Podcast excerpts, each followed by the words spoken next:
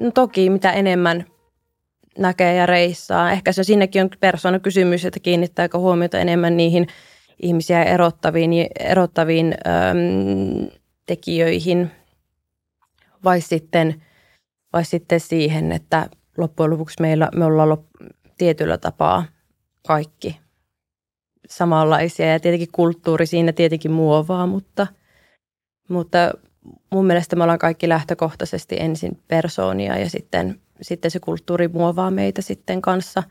Mutta joo, kyllä mä uskon ja kyllä mä esimerkiksi huomaan itsestäni, että, että tota, Suomessa ja suomalaisessa kulttuurissa, vaikka itsekin on helposti semmoinen hillitympi ja pidättyväisempi ja sitten vaikka, jos varsinkin silloin, kun mä olin siellä pitemmän aikaa latinalaisessa Amerikassa ja ja, ja siinä, siellä sen kulttuurin ympäröimänä ja, ja siinä vaikkapa hostelikulttuurissa, jolloin se koko ajan kohtaat uusia ihmisiä ja semmoinen se meininki siellä on semmoinen tosi semmoinen sosiaalinen ja vapautunut ja, ja niin, niin itsestäkin tulee semmoinen paljon enemmän elekieltä käyttävä ja puheliaampi ja sosiaalisempi ja äänekkäämpi, niin sitä itsekin kuitenkin sitten tietyllä tapaa aina, ainakin omalla kohdallani vähän omaksuu vähän sitä kulttuuria, missä itsekin aina, itse aina, aina tuota kulloinkin on, niin siihen pohjautuen sanoisin, että,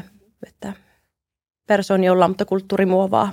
Mm. Tuo on oikeastaan aika jännä, koska just on monien tuttujen kanssa puhunut siitä, että, että jos, on, jos on jossain ulkomailla, niin sit saattaa olla jotenkin luontavampaa olla sosiaalinen – että on, et, et on jollain tavalla helpompi mennä sillä spontaanisti puhumaan ihmisille tai ottaa kontaktia. Että et, et sitten voi miettiä, että johtuuko se siitä, että et sit kun on Suomessa, niin jollain tavalla on, ää, tai tiedostaa tarkemmin ne, että et mitkä nyt on sitten suomalaisen yhteiskunnan normit tai mitä, minkälaista käyttäytymistä muut ihmiset jotenkin odottaisi. Vaikka toisaalta musta tuntuu, että jos nyt Suomessa on lähtökohtaisesti vaan kohtelias muita ihmisiä kohtaan, niin yleensä ihmiset vaan ilahtuu, jos sitten – puhuu jotain tai näin, mutta, mutta se on myös niin kuin mm. jännä, että, että, että ulkomailla, ja sen on huomannut itsekin, että ulkomailla musta tuntuu, niin kuin, että saattaa jotenkin olla sosiaalisempi vielä verrattuna siihen, mitä olisi Suomessa. Joo, sitä menee helpommin semmoiseen semmoisen moodiin ja, ja jos vaikka jossain, eihän Suomessa silleen hirveän harvoin tulee spontaanisti missään bussissa tai metrossa aloitettu tämä keskusteluja kenenkään kanssa, mutta sitten mä muistan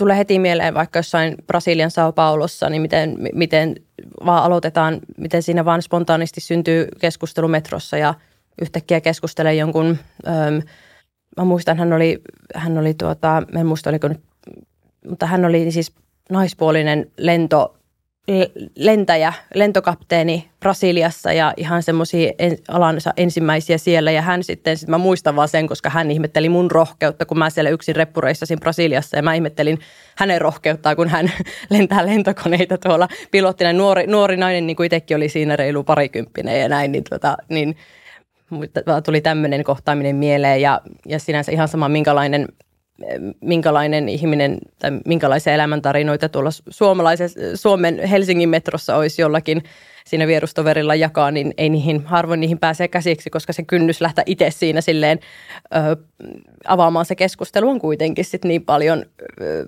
suurempi, koska siinä kumminkin, että mitä, mitä ihmiset täällä, koska se ei ole kuitenkaan se, niin, niin. se normi ikään kuin, kun siellä vaikka – monet tekee tosiaan, niin kuin monet, monet ihan ystävystyykin jossain, joissain tuommoisissa ihan kadulla tai julkisissa tai tuolla maailmalla, niin se ei ole ehkä ihan tänne Suomeen kuitenkaan mm. vielä. Ja itsekin menee semmoisen vähän suomalaiseen ja hiljaisempaan ja pidättyväisempään olotilaan täällä.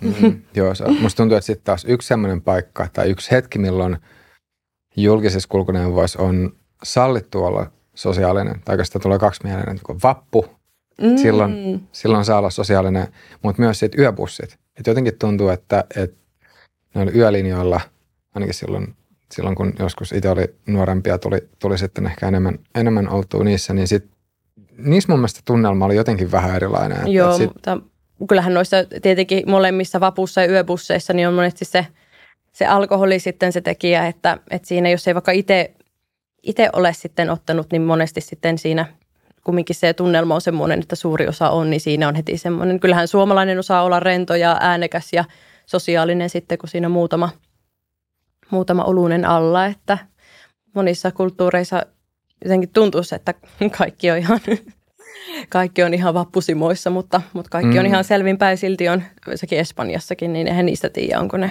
onko ne selvinpäin vai, vai tota. Niin, joo.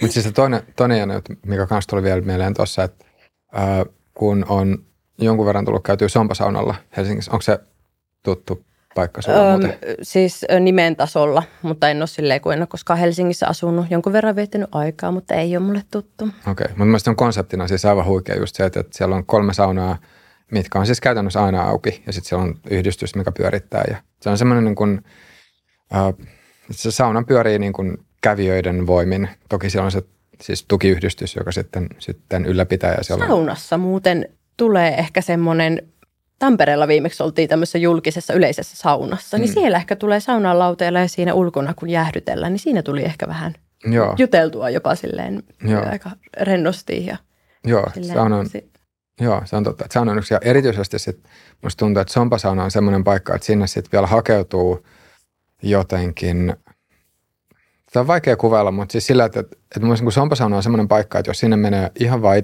niin aina päätyy joihinkin keskusteluihin vieraiden ihmisten kanssa. Ja siellä on jotenkin semmoinen tosi sosiaalinen tunnelma. Ja sitten muistaa myös yhden, yhden semmoisen keskustelun. Ja siellä käy siis aika paljon ulkkareita, että käy siis vaihtareita ja niitäkin, jotka on ihan Suomessa vaan reissaamassa. Mä muistan joskus joku tuli, joku tota, en nyt muista mistä maasta, mutta se oli siis suoraan kentältä tullut sinne sompasaunalle. että voi sanoa, että siellä sompasaunalla, kun tuntuu, että siellä on tämmöistä niin kulttuurihistoriallista arvoa suorastaan että ja näyttäisi toivon niin kuin jonkinnäköisen matkailuvalttina. Mutta joka tapauksessa, että, että just joku, joku silleen sanoo, että niin, että, että kun täällä suomalaiset, että oottehan te nyt niin kuin kauhean puhelia ja sosiaalisia avoimia, että hei, että tämä on Sompasalmen, että tämä ei ole Suomi. Kuulostapa hienolta, hienolta tuommoiselta, tota, mm. joo. Mutta se on, se on huikea. käyvä. Siis todella, voin, su- voin suositella kaikille, mutta siis se, että jos, jos sinne menee, niin sitten kannattaa olla vaan oma munalukko mukana, koska siis siellä ei ole mitään semmoista niin kuin muuta muuta vartio, niin vartioituu tila jättää arvotavaroita. Mutta, mutta siis se, että, että se on tosi, tietyllä tavalla tuntuu semmoiselta niin kuin keitaalta Helsingin keskellä, keskellä. Niin sit kans, niin kuin sitä vaan miettiä, että jos, että voisiko siinä olla samaa ilmiöä, että jos tutustuu sitten ähm, van life piireissä muihin ihmisiin, niin sitten sinne lähtökohtaisesti olisi valikoitunut tietysti mielessä semmoisia samanhenkisiä ihmisiä. Joo, totta kai että kyllähän kaikkihan, kyllähän tämä, van life elämäntyyli, niin kyllähän meillä kaikilla omat taustamme ja omat tavallaan vaikuttimemme, että miksi, miksi me jokainen ollaan tämän reissun ja elämäntyylin piiriin, piiriin päädytty, mutta mitä, mitä on itse havainnoinut, niin kyllähän siinä on moni asia myös, ainakin sellaiset tietyt asiat, mitkä siinä kuitenkin myös yhdistää – että tietyn, tietyn tyyppinen persona pitää periaatteessa olla, että, että tämmöinen, tämmöinen konsepti vetää puolensa. Mm, right. Mutta hei, Emma Matila, oikein paljon tervetuloa puheenhän podiin. Kiitoksia. Kiva, kun kutsuit. Joo, tänään siis puhutaan van life. Voisiko tätä sanoa nyt kulttuuri vai elämäntyyli vai miten sä kuvailisit, että mikä tämä on? No joo, kyllä tämä tietynlainen, no Joillekin tämä on pelkästään reissutyyli. Öm, joillekin, kuten allekirjoittaneille, se alkaa reissutyylinä ja laajenee siitä ehkä, kun reissu pitkittyy, niin tietyllä tapaa elämäntyyliksi.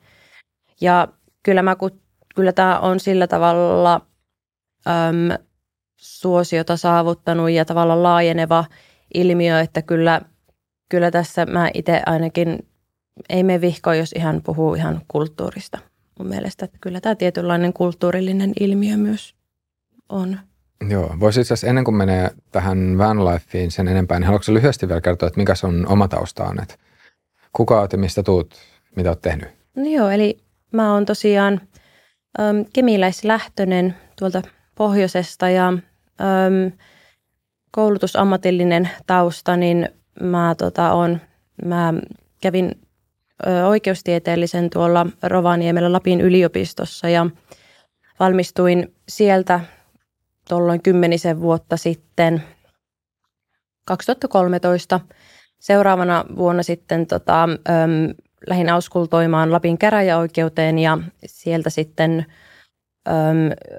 tulin varatuomariksi ja sen jälkeen vähän kokeilin ä, tuota, kävin tuolla asianajo, asianajotoimistossa, olin Rovaniemellä töissä ja tein oikeudenkäyntiasiamiehen ja ä, oikeudenkäyntiavustajan ä, työtehtäviä hoidin. Ja sitten oikeastaan siinä olin reilu vuoden ja siinä oli tavallaan sen jälkeen tapahtui mun ensimmäinen periaatteessa isompi elämänmuutos ja irtiotto, koska mä tuota, äm, hain sitten extempore äm, tuota, töihin äm, tuota, pankkilakimieheksi Porvooseen.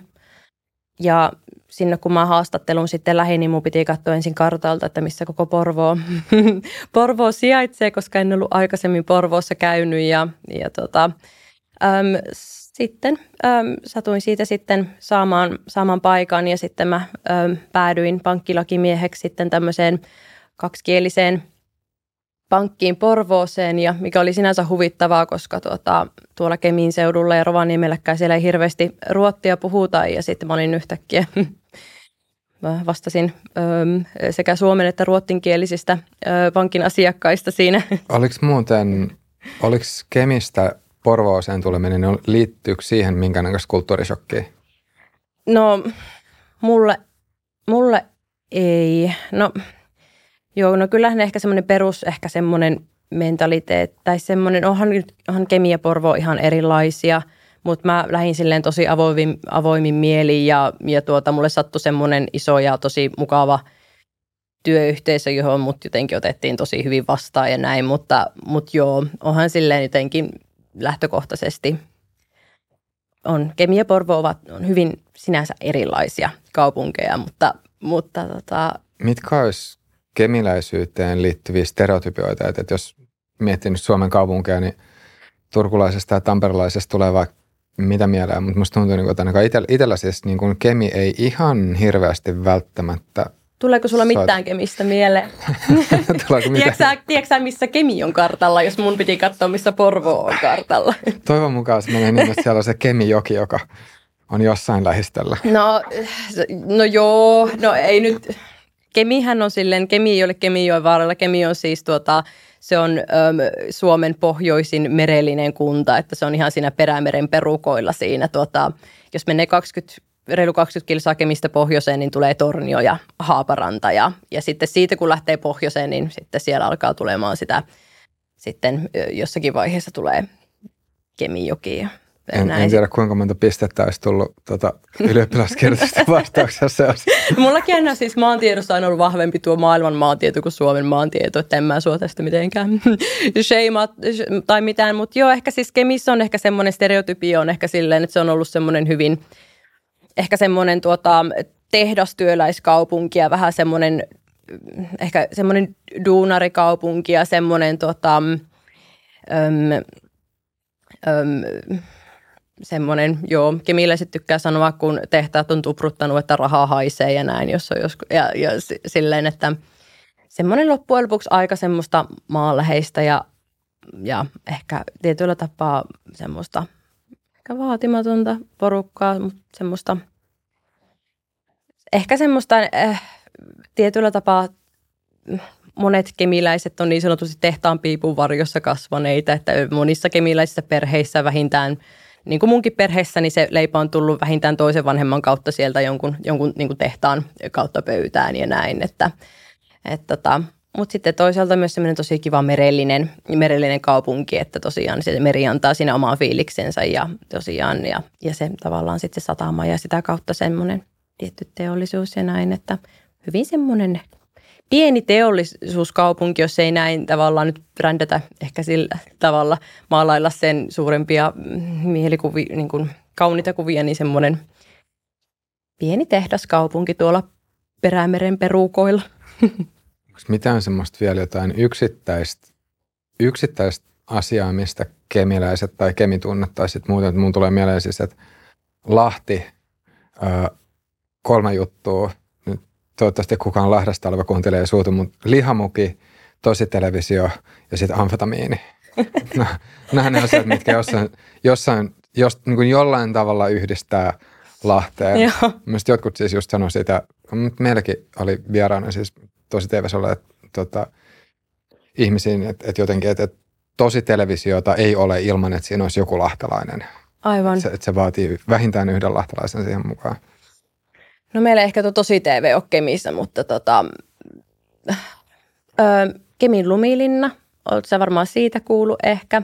Se oli tota, ihan Guinnessin ennätysten kirjaankin päässyt aikanaan, kun sitä alettiin 90-luvulla tuossa laman jälkeen, niin rakennet nousivat ensimmäiset lumilinnat sinne pystyyn. Niin se lumilinnakulttuuri ja se, että se on muuttanut vähän tässä muotoaan, että se on nykyään semmoinen snow casual – öm, teema on siellä ympäri vuoden ja siellä on nyttenkin, siellä on Kemin leirintäalueella, niin siellä on semmoinen ö, snow experience elämystila, missä pääsee vaikka keskellä kesähelteitä, niin semmoisen miinus viiden pakkasasteen semmoiseen lämpötilaan, lämpötilaan jääveistosten keskelle. Ja sitten on jäämurtaja Sampo edelleen tähän ö, talviteemaan, niin tota, se on semmoinen suosittu nähtävyys, jota ihan ulkomailta asti tullaan, tullaan tuota ihmettelemään ja sen, sen kyydissä risteilemään. Ja sitten Jalokivi-galleria on semmoinen kolmas perinteisempi.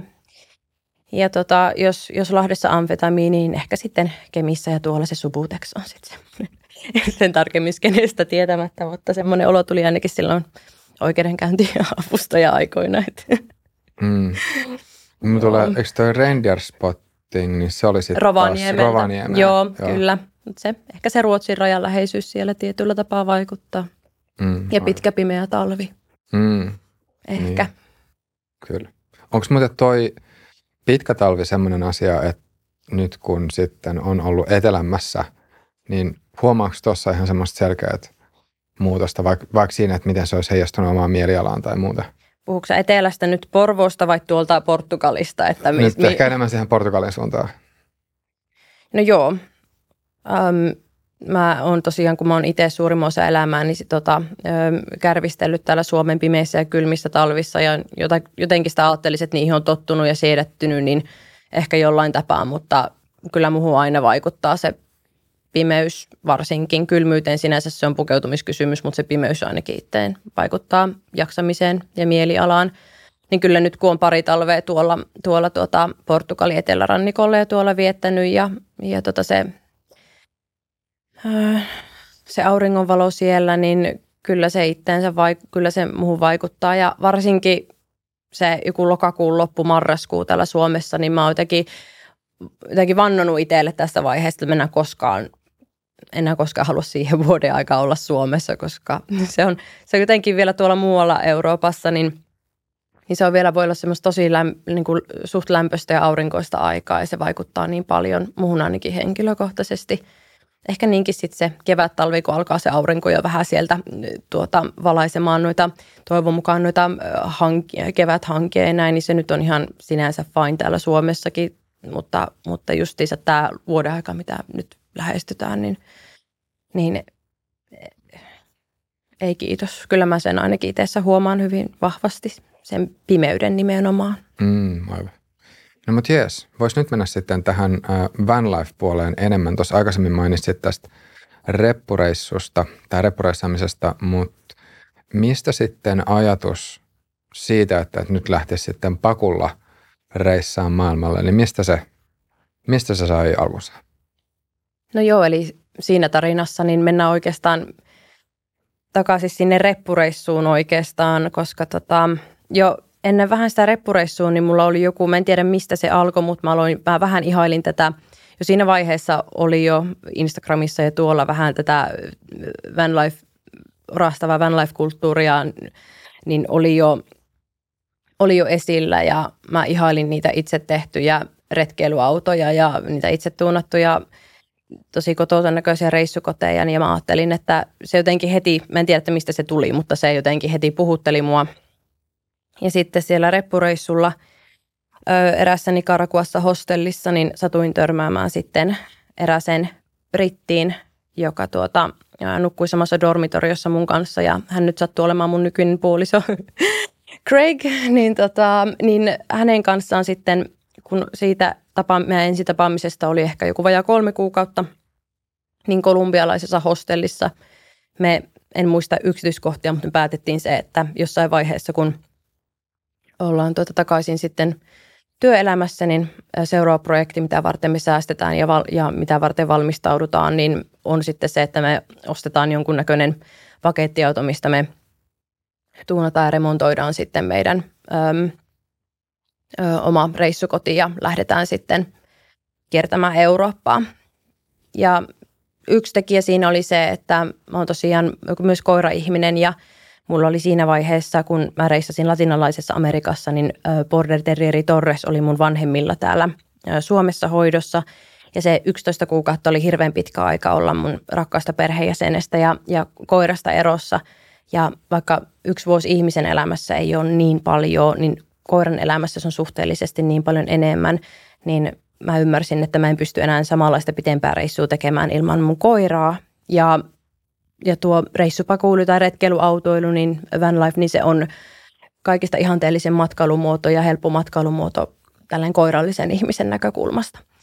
Niin joo, se, eli se, eli se idea tuli jo sieltä Kolumbiasta, silloin jo reppureissulla ja sitten sitä tuli sitten, sitten tuli takaisin Suomeen, takaisin työelämään ja, ja tota Greg muutti tänne kanssa Lontoosta sitten takaisin, tai Suomeen Porvooseen mun kanssa ja hankki, ähm, hän on rakennusinsinööri taustaltaan, sai suht nopeasti sitten rakennuskonsultoinnin puolelta, niin sai Helsingistä työpaikan ja siinä me heti aloitettiin, heti ensimmäisistä ö, palkoista, mitä tuli tilille, niin, niin laittoi heti ison osan syrjää ja alkoi säästää tätä – life irtiottoa varten sitten silloin tota, äm, 2018 loppuvuodesta, niin sitä lähti kulkemaan sitten kohti tätä unelmaa. Se oli jotenkin, ja sitten se, kun sattui samantyyppinen persoona vastaan, ja, ja tavallaan heti resonoi molemmilla sama, samantyyppisiä tietynlaisia heittäytyjiä ja, ja tuota,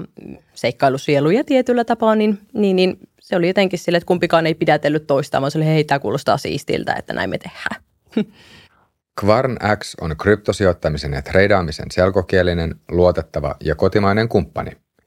Kvarnin avulla voit ostaa ja myydä kryptovaluuttoja Suomen laimasta valikoimasta osoitteessa kvarnx.com. Käytä rekisteröitymisessä koodia puheenaihe, niin ensimmäisen kuukauden kaupankäyntikulut ovat vain 0,4 prosenttia. Eli käytä koodia puheenaihe, niin ensimmäisen kuukauden kaupankäyntikulut ovat vain 0,4 prosenttia. Koodia voi käyttää rekisteröitymiseen useamman kerran, eli koodia puheenaihe kannattaa jakaa myös kavereille. Muista, että sijoittamiseen liittyy aina riskejä, joten sijoituspäätökset kannattaa tehdä harkiten. Kuinka iso projekti sitten sen pakun remppaaminen reissuun sopivaan kuntoon oli? Että onko se, onko se semmoinen asia, minkä, minkä pystyy tekemään suht nopeasti vai oliko se, oliko se jo itsessään sitten ihan semmoinen merkittävä projekti? Tuo riippuu ihan siitä, että, että ihan tyypistä ja siitä, että miten mittavan projektin siitä haluaa itselleen tehdä ja miten, miten, tota, miten hienon ja kattavan ja näin – et tiedän jotkut, jotka on ihan muutamassa viikon, pitkässä viikonlopussa vaikka remontoinut itselleen jonkun ihan kelvollisen ja, ja sinänsä kaiken tarpeellisen sisältävän äm, reissupakun. Meillä projekti kesti vähän pitemmän aikaa. Me itse asiassa, kun löytyi sopiva Ford Transit aihio, niin me satuttiin ajamaan se tuonne Helsingistä, mistä me se haettiin, niin tuonne meidän kerrostalon pihaan Porvooseen, niin kaksi päivää ennen kuin tämä koronalockdown alkoi silloin maaliskuussa 2020 täällä Suomessa, niin siinä oikeastaan sitten vapautui yhtäkkiä kalenterista hirveästi tilaa ja oltiin etätöissä kotona ja kaikki, peru, kaikki varatut matkat peruuntui, niin oli yhtäkkiä sitten aikaa ja rahaa sitten lyödä tuohon tuohon projektiin, mutta kyllä meillä sitten se, se kevät oli siinä ja alkukesä intensiivistä, mutta kyllä me semmoinen, semmoinen elinkelpoinen siitä saatiin, että kun ensimmäiset reissut lähdettiin tekemään muistaakseni juhannuksen aikoihin 2020, niin meillä oli siinä vaiheessa jo semmoisen kaiken tarpeellisen, eli sängyn, toimivan keittiön ja toimivan, sä, toimivat sähköt sisältävä reissukoti, että se, se tuli siinä kolmen, noin kolmen kuukauden aikana – mutta sitten me vielä sitä hiljalleen sitten paranneltiin ja fiksailtiin ja, ja, ja yksityiskohtia lisäiltiin ja näin sitten vielä seuraavan vuoden ajan siitä, että sitten seuraavan vuoden juhannuksena me sitten luovutettiin meidän, meidän tuota Porvon kaksion avaimet ja muutettiin sitten täysaikaisesti tuohon. Mutta, mutta tota, se riippuu ihan, ihan tuota siitä, että minkälaiset ajalliset resurssit on laittaa. Ja jotkut tykkää sen, että lyhyemmässäkin ajassa on mahdollista. Me haluttiin panostaa, koska meille se ei ole, meille tuon paitsi tuommoinen reissukoti, niin myös semmoinen pysyvä, pysyvämpi koti, niin me haluttiin silleen tehdä siitä myös kotoisa että, ja panostaa tiettyihin asioihin, että se on mahdollisimman käytännöllinen ja että siinä myös viihtyy ja tuntee olonsa silleen, että ihan kuin olisi kotona niin kuin me ollaankin. Mitkä sun mielestä on sitten semmoisia asioita, mihin ö, kannattaa panostaa tai että mitkä nyt on, on sitten kokemuksen myöntä osoittautunut semmoiseksi erittäin hyödylliseksi jutuiksi, mitä välttämättä ei ole ehkä, tai jonka arvoa ei sitten välttämättä ennalta ole osannut nähdä. Lähdin siis miettiä just siitä näkökulmasta, että jos tällä hetkellä joku, joku nyt, hmm. joka kuuntelee tätä, miettii sillä, että hei, niin kuin siistiä, että tämä on muuten aika – aika mielenkiintoinen idea ja voisi lähteä tekemään jotain vastaavaa, niin että minkä, minkä tyylisiä juttuja kannattaisi ottaa huomioon, vielä jos vähän tarkentaa? No, en tiedä, kun nämä sinänsä yllättäviä, mutta mun mielestä semmoisia ihan perusjuttuja on se, että jos miettii kodinomaisuutta ja sitä, että siinä on tarkoitus silleen myös, myös elää ja kodinomaisesti, niin toimiva keittiö – me ollaan panostettu siihen, että meillä on vaikka tarpeeksi ihan semmoisia pikkuasioita, että monissa tehdasvalmisteisissa on vaikka hirveän pieni jotenkin se pesuallas, missä pestä, tiskata astiat ja näin, niin meillä on kunnon kokoinen tiskiallas ja se äm, ja hana korkealla, että siinä jotenkin mahtuu, mahtuu tuota hyvin, äm, hyvin siinä – se pesualas on toimiva. Sitten, sitten tota on, on tuota kolme poltinta siinä kaasuli edellä ja, ja sitten sitä keittiö, keittiötilaa on siinä riittävästi, että on mukava, hy, silleen helppo ja mukavaa laittaa ruokaa ja tietenkin myös tuota, ja jääkaappi tietenkin. Sitten keittiön, toimivan keittiön lisäksi niin mun mielestä on sitten tuo ö, ö, tavallaan sit sänky, että se patja on esimerkiksi semmoinen mukava, että siinä ei tule selkä kipeäksi, kun, kun siinä viettää, kun monesti vaikka edelleenkin tehdasvalmisteiset, niin, se on monesti vähän semmoiset köykäisemmät patjat, että ne on tehty siihen, että siinä joitakin päiviä tai viikkoja nukutaan putkeen ja sitten mennään taas ikään kuin normaaliin sänkyyn, niin meillä on ihan, meillä on ihan mittatilaustyönä te, tehdyt semmoiset laadu, laadukas patja, että siinä oikeasti ja semmoinen muutenkin panostettu sen makuhuoneen mukavuuteen, että – niin sanottu makuuhuone, niin, mutta kuitenkin, että, että se että on, on hyvä nukkua eikä tarvitse niin selkäkipujen takia lähteä mihinkään, mihinkään hotelliin esimerkiksi. Ja sitten tietenkin, jos, haluu, jos niin meidän lailla haluaa yhdistää etätyöntekoa tuohon reissutyyliin, niin tietenkin sit se, että on tarpeeksi sitten, että on toimivat sähköt ja tarpeeksi sitä on akkukapasiteettia, aurinkopaneelit – me halutaan silleen olla riippumattomia vaikkapa leirintäalueiden sähköistä, että me ei silleen pääsääntöisesti äm, hakeuduta leirintäalueelle parkkiin, vaan pääsääntöisesti olla niin sanottuja puskaparkkeilijoita, eli, eli, tuota, eli yöpytään – vähän siellä sun täällä, missä, missä, on aina, missä se on mahdollista ja sallittua ja monesti mieluiten jossain luonnon helmassa, niin silleen, että ollaan, ollaan myös sähköllisesti mahdollisimman pitkälle omavaraisia.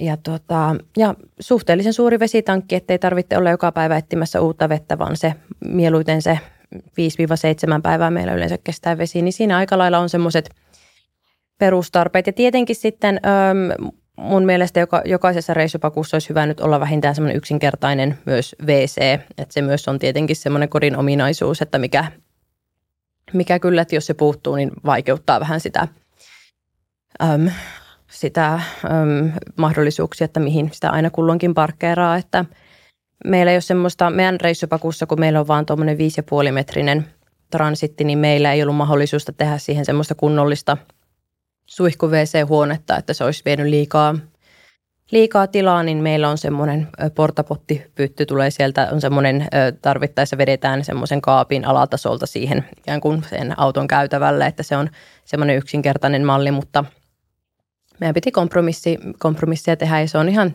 silleen, kun siihen sopeutunut, niin se on ihan äm, sinänsä äm, tarpeeksi hyvä meille tällä hetkellä ja sitten semmoista normaali sisätilasuihkua meillä ei ole, joillekin se olisi ihan välttämättömyys. Ja mun, se on ehkä suurin, mistä se nyt kun me oltiin myös, meidän Paku oli tuolla Karavan näytillä, niin, niin ehkä yksi yleisimmistä kysymyksistä oli, että onko täällä missä tämän WC tai missä tämän suihku on.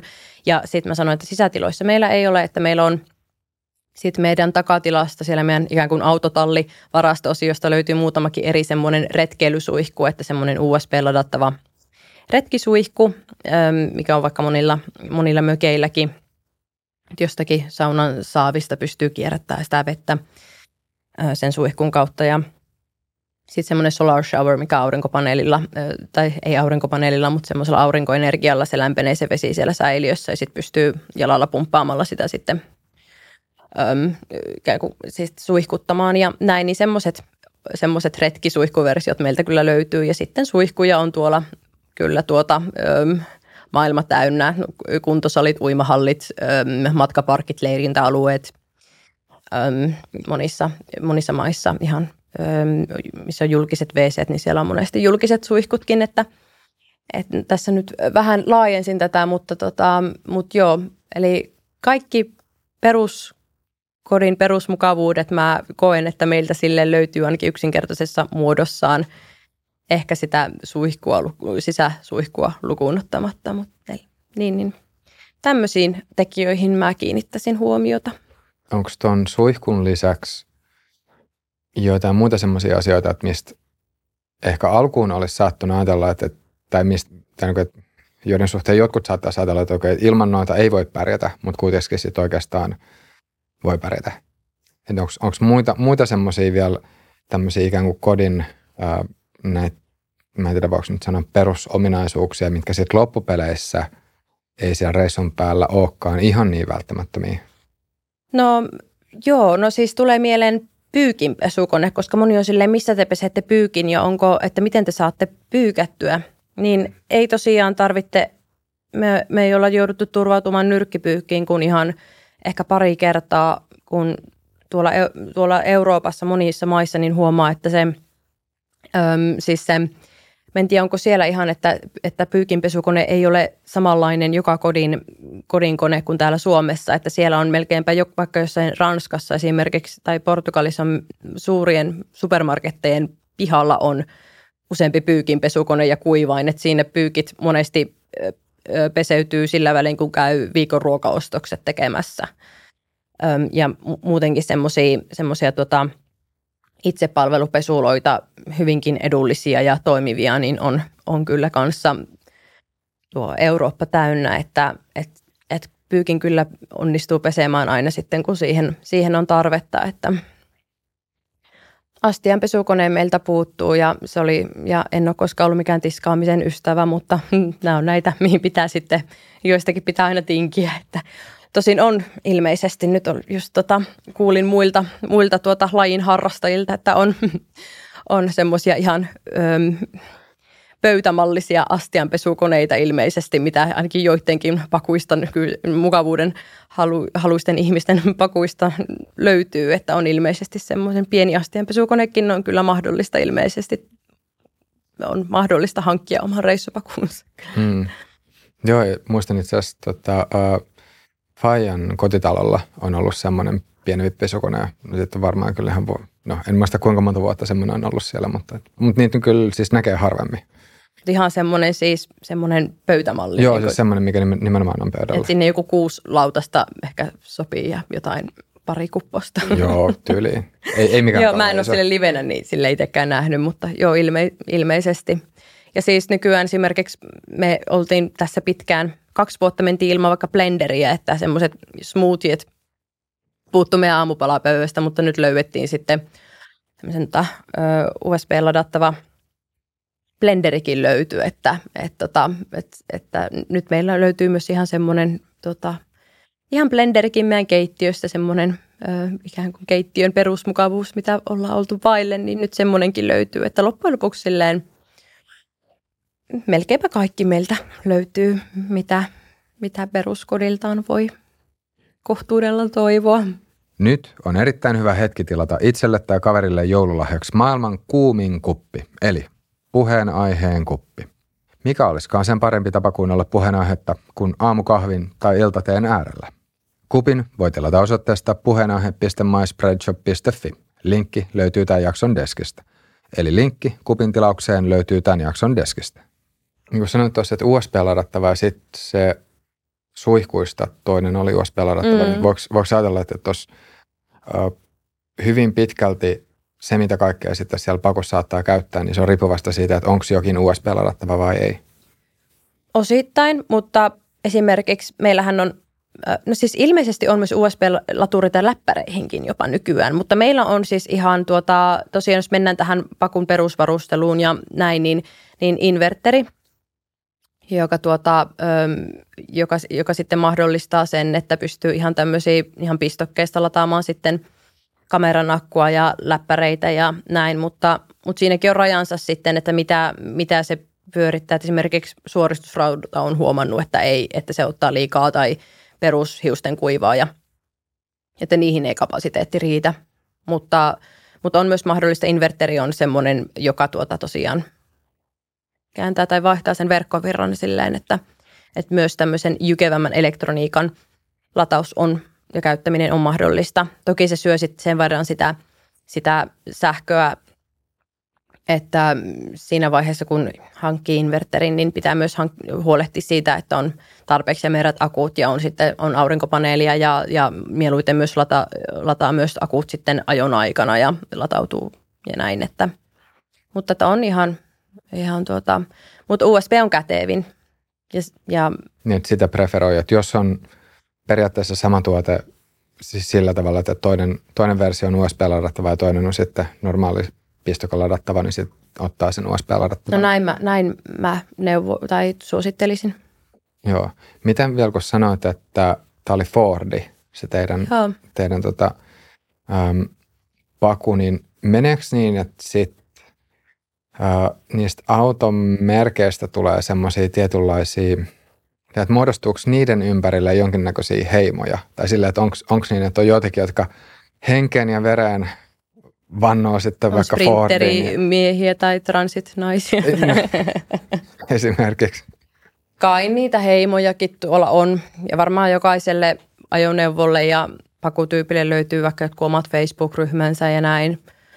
Öö, mä en ole silleen, mä en tunne he, heimoutuvani esimerkiksi juuri muiden transit ajoneuvojen omistajien kanssa, että mä en ole niin semmoinen äh, fanaatikko, mutta, tota, mutta joo, eiköhän meille sille ja meille tavallaan se vaan sattuu olemaan transit, joka meille tuli ja näin, että ei me ollut mitenkään, että Ford sen täytyy olla ja näin, mutta toisaalta on tuo niin semmoinen luotettava reissuratsu ollut, että en pistäisi pahaksi vaikka seuraavakin jossakin vaiheessa.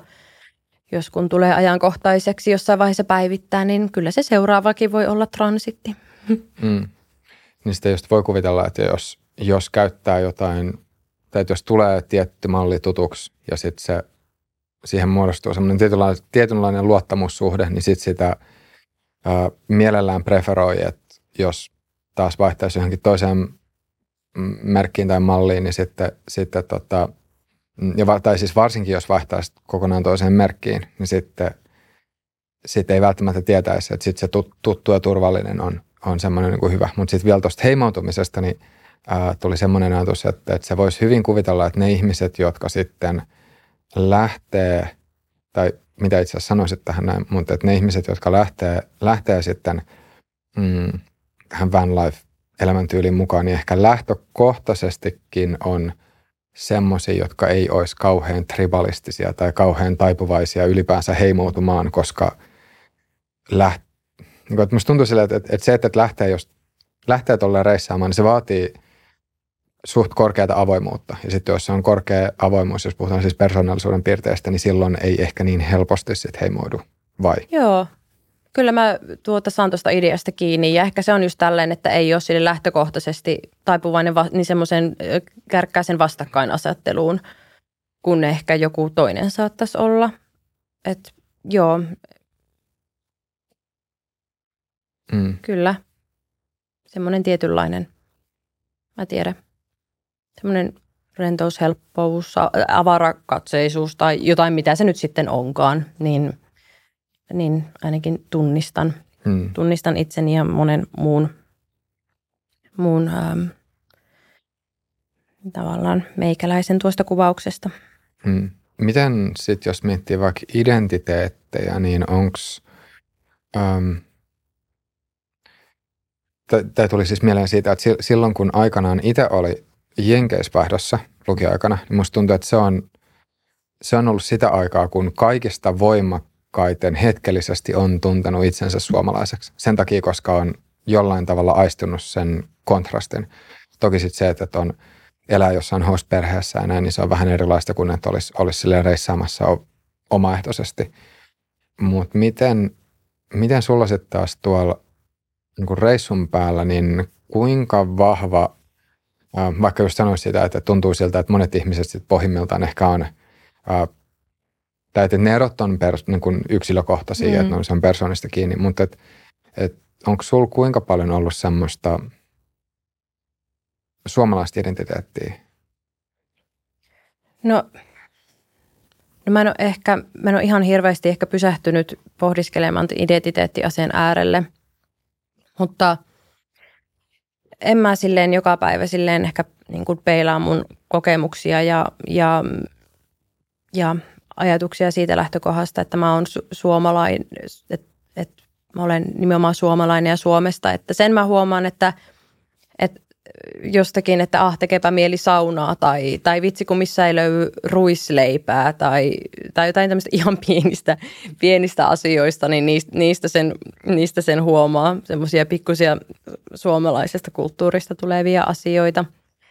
Mutta en mä, mä koen, että mulla on, on tietenkin niin kuin identifioidun eri, eri asioihin ja kategorioihin, mutta mä en jotenkin silleen – mm, musta ei tavallaan, mä en koe, että musta se suomalaisuus sinänsä elää niin, niin vahvana, että esimerkiksi kun me nyt mietitään, että missä meidän jonkunlainen pysyvä koti, kun me tässä, tai semmoinen kiinteä koti jossain vaiheessa kuitenkin semmoinen tukikohta niin sanotusti, niin ollaan hankkimassa ja koko ajan tässä vähän tässä tuota tähyillään, että missä, missä päin Eurooppaa se voisi sitten sijaita, niin – mun, en mä koe esimerkiksi tällä hetkellä niin mitään semmoista kynnyskysymystä siihen, että jos se yhtäkkiä olisikin vaikka Ranskassa tai Portugalissa tai Sloveniassa, niin, niin musta tuntuu semmoiselta, että, että ei siinä tuota, sinänsä tuntisi, että on ikään kuin hirveästi suomalaisena jossain vierassa maassa, vaan musta tuntuu näin äkkiseltään, että, ne, että ei tunnu niin kun niissä maissa on muutenkin miettinyt aika paljon aikaa. Ja toki omassa, jokaisessa maassa on ne omat juttunsa ja, ja lainsäädäntönsä. Ja mä ehkä ajattelen enemmän sitä, että käytännön asioiden hoitumisen kannalta, että kun ei tiedä, miten siellä virastot ja asiat toimii, niin kuin täällä Suomessa. Ei läheskään aina yhtä toimivasti kuin täällä vaikka. Mutta mä mietin ihan niin tämmöisiä asioita kuin enemmän sille, että miten mä sopeutuisin siihen, siihen tuota kulttuuriin tai muuhun maahan. Että mä en, että, että musta se suomalaisuus jotenkin mä oon toki ylpeä, että mä oon suomalainen ja se on osa mua, mutta se ei ole jotenkin semmoinen liian iso tai määrittelevä osa mua. Mm. Mä en tiedä, osaanko mä jotenkin mm, niin, paremmin tosta, selittää. Mutta. Kyllä tuossa saa kiinni. Pari asiaa tuli tuosta vielä mieleen. Just sanoin, että käytännön, käytännön asioiden hoitaminen, niin se mitä on kuullut ihmisiltä, jotka sitten asuu vaikka muualla päin Eurooppaa, on se, että, suo, että kuinka hyvin Suomessa loppupeleissä tosi monia asiaa toimii, että kuinka helppoa ja yksinkertaista täällä on – asioiden Kyllä. viranomaisten kanssa. Kyllä. Että, että vaikka, vaikka siis Suomessa tuntuu, että me itse kritisoidaan meidän systeemiä, ja siis mä en yhtään sano, etteikö se, etteikö olisi hyväkin ajatus, että, että miten tätä voidaan parantaa entisestään. Mutta sitten kun on nähnyt jotain muuta, niin... Joo, tämmöinen käsitys mullakin on ja, ja tuota se, mikä, mitä on kuullut ja mitä olen itse kokenut, niin kyllä täällä – Suomessa on lähtökohtaisesti vaikka just näin, miten, miten, tuota, miten asiat kaiken kaikkiaan toimii ja rullaa, niin ei tietenkään olla lähelläkään täydellistä. Mikään maa ei ole varmastikaan tuossakaan mielessä täydellinen, mutta, mutta kyllä se, mutta on siinä käsityksessä, että harvassa, harvassa paikassa ne toimii, yhtä hyvin ja jouhevasti kuin täällä. Eikä, ei, riittää, kun menee johonkin vaikka Espanjaan ja yrittää vuokrata sieltä asunnon tai, tai tuota, jossakin espanjalaisessa virastossa asioida ja saada asioita eteenpäin, niin siellä on semmoinen heti semmoinen manjaana, manjaana mentaliteetti, eikä tota, asiaan ei välttämättä koskaan palata tai, tai tämän tyyppistä, että kyllä täällä äm, tässä ja. oppii silleen tavallaan, äm, sitä oppii kattoon silleen Suomeen silleen vähän ulkopuolisen silmin sillä tavalla, että osaa tässä oppii arvostaa niitä asioita, mitkä Suomessa on hyvin ja tota, olemaan kiitollinen niistä. Mutta sitten myös oppii katsomaan silleen, myös huomaa ne semmoiset asiat, mitkä, mitkä silleen miellyttää enemmän jossain, muu, jossain muissa maissa, että jos, jotka jossain muissa maissa on ehkä tietyllä tapaa paremmin kuin täällä Suomessa. Että sekä, että oman kotimaan sekä hyvät että huonot puolet korostuu, kun niistä, niitä pystyy tarkastelemaan sille vähän kauempaa kuin tästä tämän oman ö, suomalaisen kehikon sisältä.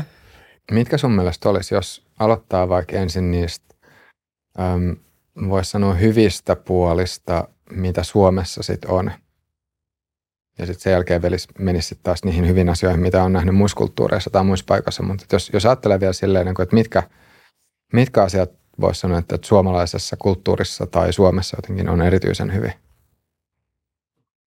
No siis kyllähän Suomessa siis, äh,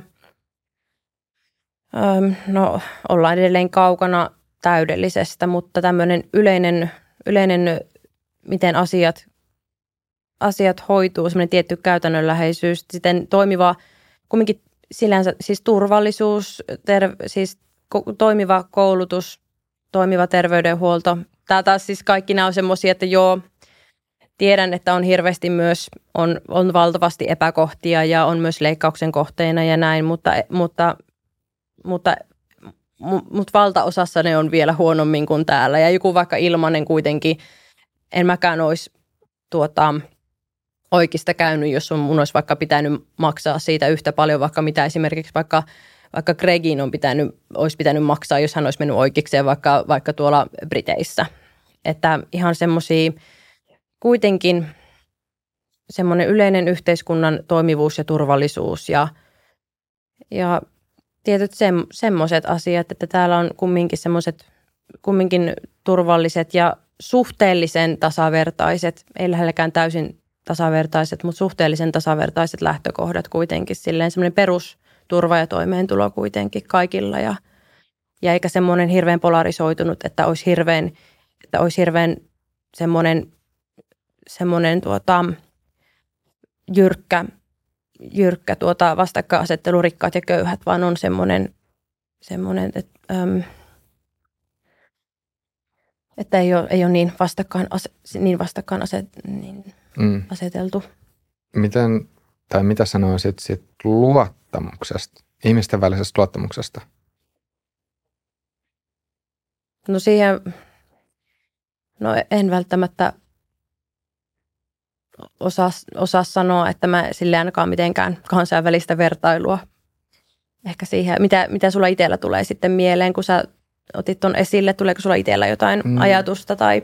Joo, ehkä sitä sitä on jotenkin kuullut just ulkomaalaisten sanavan Suomesta, että jotenkin, että täällä ihmisiin voi luottaa mm. eri tavalla kuin sitten taas jossain muualla. Että, että jotenkin Joo. se ajatus siitä, että jos, jos suomalaiset sanoo jotain, niin sitten lähtökohtaisesti siihen voi luottaa. Joo, että se, aivan. Mitä, mitä suusta ulos tulee. Niin, että, niin, että, että vähem, suusta tulee vähemmän, mutta se on semmoista sitten semmoista sit asiaa ja siihen voi luottaa, mitä suomalainen niin, sitten sanoo tai te, niin, että, tekee. Et, niin, että, että Suomessa ihmiset ei niin, niin herkästi välttämättä lähde sitten vaikka lupailemaan semmoisia asioita, mitkä nyt, millä ei ole sitten mitään katteita. Tuo voi olla ihan tavallaan tuon tyyppinen juttu. Joo, voi siis varmasti, että niin kuin pitää paikkansa. Ja sitten sitähän sanotaan, että me ollaan rehellisen mm. oloista kansaa. Et ehkä me ollaan semmoisia, että ö, ei osata teeskennellä niin paljon, en osaa sanoa. Mutta kyllä mä kuulin, vaikka pelkästään juttelin Espanjassa paikallisten kanssa, niin, tai, tai tuota, erään paikallisen, niin hän oli sitä mieltä, että se on hirveän iso mentaliteettiero jo pelkästään vaikka Etelä-Espanjan ja Pohjois-Espanjan välillä näin, näin kärjistäen, että etelässä se on enemmän semmoista semmoista sosiaalisempaa ja semmoista, että ollaan helpommin, kave, tullaan ystäviksi ja kavereiksi, mutta sitten se on enemmän semmoista hauskanpitoon ja semmoiseen, semmoiseen, tuota, semmoiseen hauskanpitoon liittyvää kaveruutta, mutta sitten, sitten hän totesi, että sitten Pohjois-Espanjassa niin on, hal, on helpompaa, äh, vaikeampaa tul, luoda ystävyyssuhteita, että siellä ollaan enemmän semmoisia vähän ihan kuin suomalaiset sisäänpäin kääntyneempiä, jurompia, mutta sitten jos siellä, oikein, sitten jos siellä tullaan ystäviksi, niin sitten se ystävä on siellä siinä myös huonoina hetkinä surinnalla, eikä pelkästään silloin, kun ollaan fiestaa ja baila baila ja näin. Että tietyllä tapaa semmoinen tuli heti mieleen, että Pohjois-Espanjassa on enemmän, ollaan enemmän kuin suomalaisia, että jos, että se, että se kaik, kaikkien kanssa ei ystävysty ihan tosta vaan, mutta sitten on ehkä, jos jotakin kutsuu ystäväksi, niin – jos ollaan ystäviä, niin sitten jotenkin se pystyy myös luottamaan siihen ja se tietty rehellisyys siinä, että sitten myös ollaan mm. ystäviä. Onko ton suhteen tietyllä tavalla harjaantunut tai kehittynyt, en tiedä, silmät ja korvat, että et, kuinka helposti tunnistaa sen, että jos muut ihmiset, että kun tutustuu muihin ihmisiin, että, sit, jos ne on tuttavallisia, että, että milloin se on sitten semmoista ää, sosiaalista tai pinnallinen jotenkin kuulostaa ehkä turhan latautuneelta sanalta, mutta, mutta se, semmoista, mikä, ää, minkä ei ole tarkoitus välttämättä, mitä ei ole tarkoitus ottaa ihan niin vakavasti, että mikä on nyt siinä hetkessä sanottu vähän niin kuin lämpimikseen tietysti mielessä ja milloin, milloin sitten taas ihmiset on, ää, on semmoisia, että, että ne, ne tosiaan sitten kun ne sanoo jotain, niin ne tarkoittaa sitä. no, pyst- mun, mä oon varmaan mä, mä en ole ehkä hirveän harja, harjaantunut tuossa, että välillä satain, siis mä aina lähtökohtaisesti, ehkä se on suomalaisuutta, että mä, mä jotenkin lähtökohtaisesti ajattelen, että ihmiset tarkoittaa sitä, mitä ne sanoo. Hmm. Että voi, että mä en ehkä aina tunnista, mutta ei mulla tule ehkä semmoisia tilanteita hirveästi. Niin eli, mutta, peria- mutta periaatteessa vaikka – vaikka just silleen ei välttämättä olisi semmoista suomalaista identiteettiä, niin voi ajatella, että tietyt semmoiset asiat suomalaisuudessa sitten kuitenkin seuraa. Totta kai. Kyllähän ne on siinä koko ajan osa sitä sisäänrakennettua, miten, miten, miten asioita tulkitsee ja miten näkee, niin kyllähän ne on siinä tietenkin ihan niin kuin tiedostamattakin, niin kyllähän sitä kat- silleen, va- kyllähän ne vaikuttaa. Eihän mä pääse silleen mun suomalaisuudesta silleen mihinkään, vaikka loppujen lopuksi, mm. vaikka silleen siihen ei silleen takerru ja, takerru ja siihen, niin kyllä se onhan sitä kuitenkin tietyn kulttuurin tuote tässä kuitenkin. Mm, kyllä. Miten jos sitten taas menee siihen teidän ihan ensimmäiseen, ensimmäiseen reissuun, kun lähditte sitten täällä pakulla liikenteeseen, niin minkälaista se oli? Tai mikä oli, mikä oli kanssa ihan ensimmäinen etappi, millä sillä pakulla suunnattiin? Hmm. Mehän tavallaan tällä jos semmoista, siis me ollaan loppujen lopuksi, kun me lähettiin, niin me ollaan edelleen sillä samalla reissulla, että välillä tullaan Suomessa käymään kesäisin ja sitten lähdetään taas, että, että silleen tämä meidän reissu, voi sanoa, että tämä on tässä vaiheessa kestänyt sen yli kaksi vuotta siltä juhannuksesta 2021 lähtien, mutta ensimmäisenä lähdettiin tuonne Pohjois-Norjaan siitä tuota, suuntaamaan ja ja, tota, ja siitä tämä on jatkunut. 25 maata meillä on tällä hetkellä takana ja, ja tota, en vielä tiedä kuinka monta, kuinka monta maata tässä on vielä edessä. Onko joitain semmoisia paikkoja, mitkä olisi erityisesti jäänyt mieleen? On, on niitä, on niitä paljonkin. Öm, mä just pidin tuossa viikonloppuna puheenvuoron tuolla Slovenian matkailusta. Ja, ja se esimerkiksi Slovenia oli semmoinen, mikä teki ehkä lyhimmässä ajassa suurimman vaikutuksen. Ja, ja, siksi, ja, ja tota, semmoinen maa, josta ei hirveästi tiennyt mitään etukäteen, mutta mikä, mikä tuota sitten teki hirveän syvän vaikutuksen ihan siinä parin viikon aikana, että sitten kun lähdettiin jatkaa matkaa sieltä, öm, niin tuntui, että olisi ikään kuin jäänyt taakse koti ja heti me alettiin miettimään, että voisiko Slovenia olla semmoinen maa, missä me haluttaisiin ehkä asua pysyvämminkin ja näin, että, että on, Slovenia on yksi, sitten toinen, mikä teki älyttömän ison vaikutuksen, oli, oli Skotlanti ja tältä kesältä. Ja, ja sitten semmoinen meidän kestosuosikki, missä pystyisi reissaamaan loputtomiin ja koska ei näkisi tarpeeksi, mikä on älyttömän monipuolinen ja hieno matkailumaa, on, on Ranska. Ja sitten joku sitten ihan semmoinen ykkösvaihtoehto talvehtia, talvehtia tuon kylmimmän äm, talven yli, niin Portugalin surfirannikko ja ne mielettömät rannikkomaisemat, mitä siellä on, niin tämmöisiä, semmosia, semmosia, tämmöisiä suosikkeja tulee tässä mieleen. Kuinka paljon, jos ylipäänsä miettii sitä, sitä reissaamista tai paikasta toiseen menemistä, niin kuinka paljon sun kohdalla on kyse siitä, että tykkää nimenomaan siitä, että maisemat vaihtuu ja kuinka paljon siitä, että ihmiset vaihtuu. Tai sille, että mitkä on niitä semmoisia semmoisia tota, eteenpäin, tai että mikä on niin kuin tietyssä mielessä se moottori, mikä sitten Vaikuttimet ajaa. siinä. Niin, ne vaikuttimet siellä taustalla. No kyllä itsellä on tavallaan, mistä tämä kipinä on lähtenyt. Ja mikä siinä, mikä siinä on ehkä ensimmäisenä on se maisemat vaihtuu.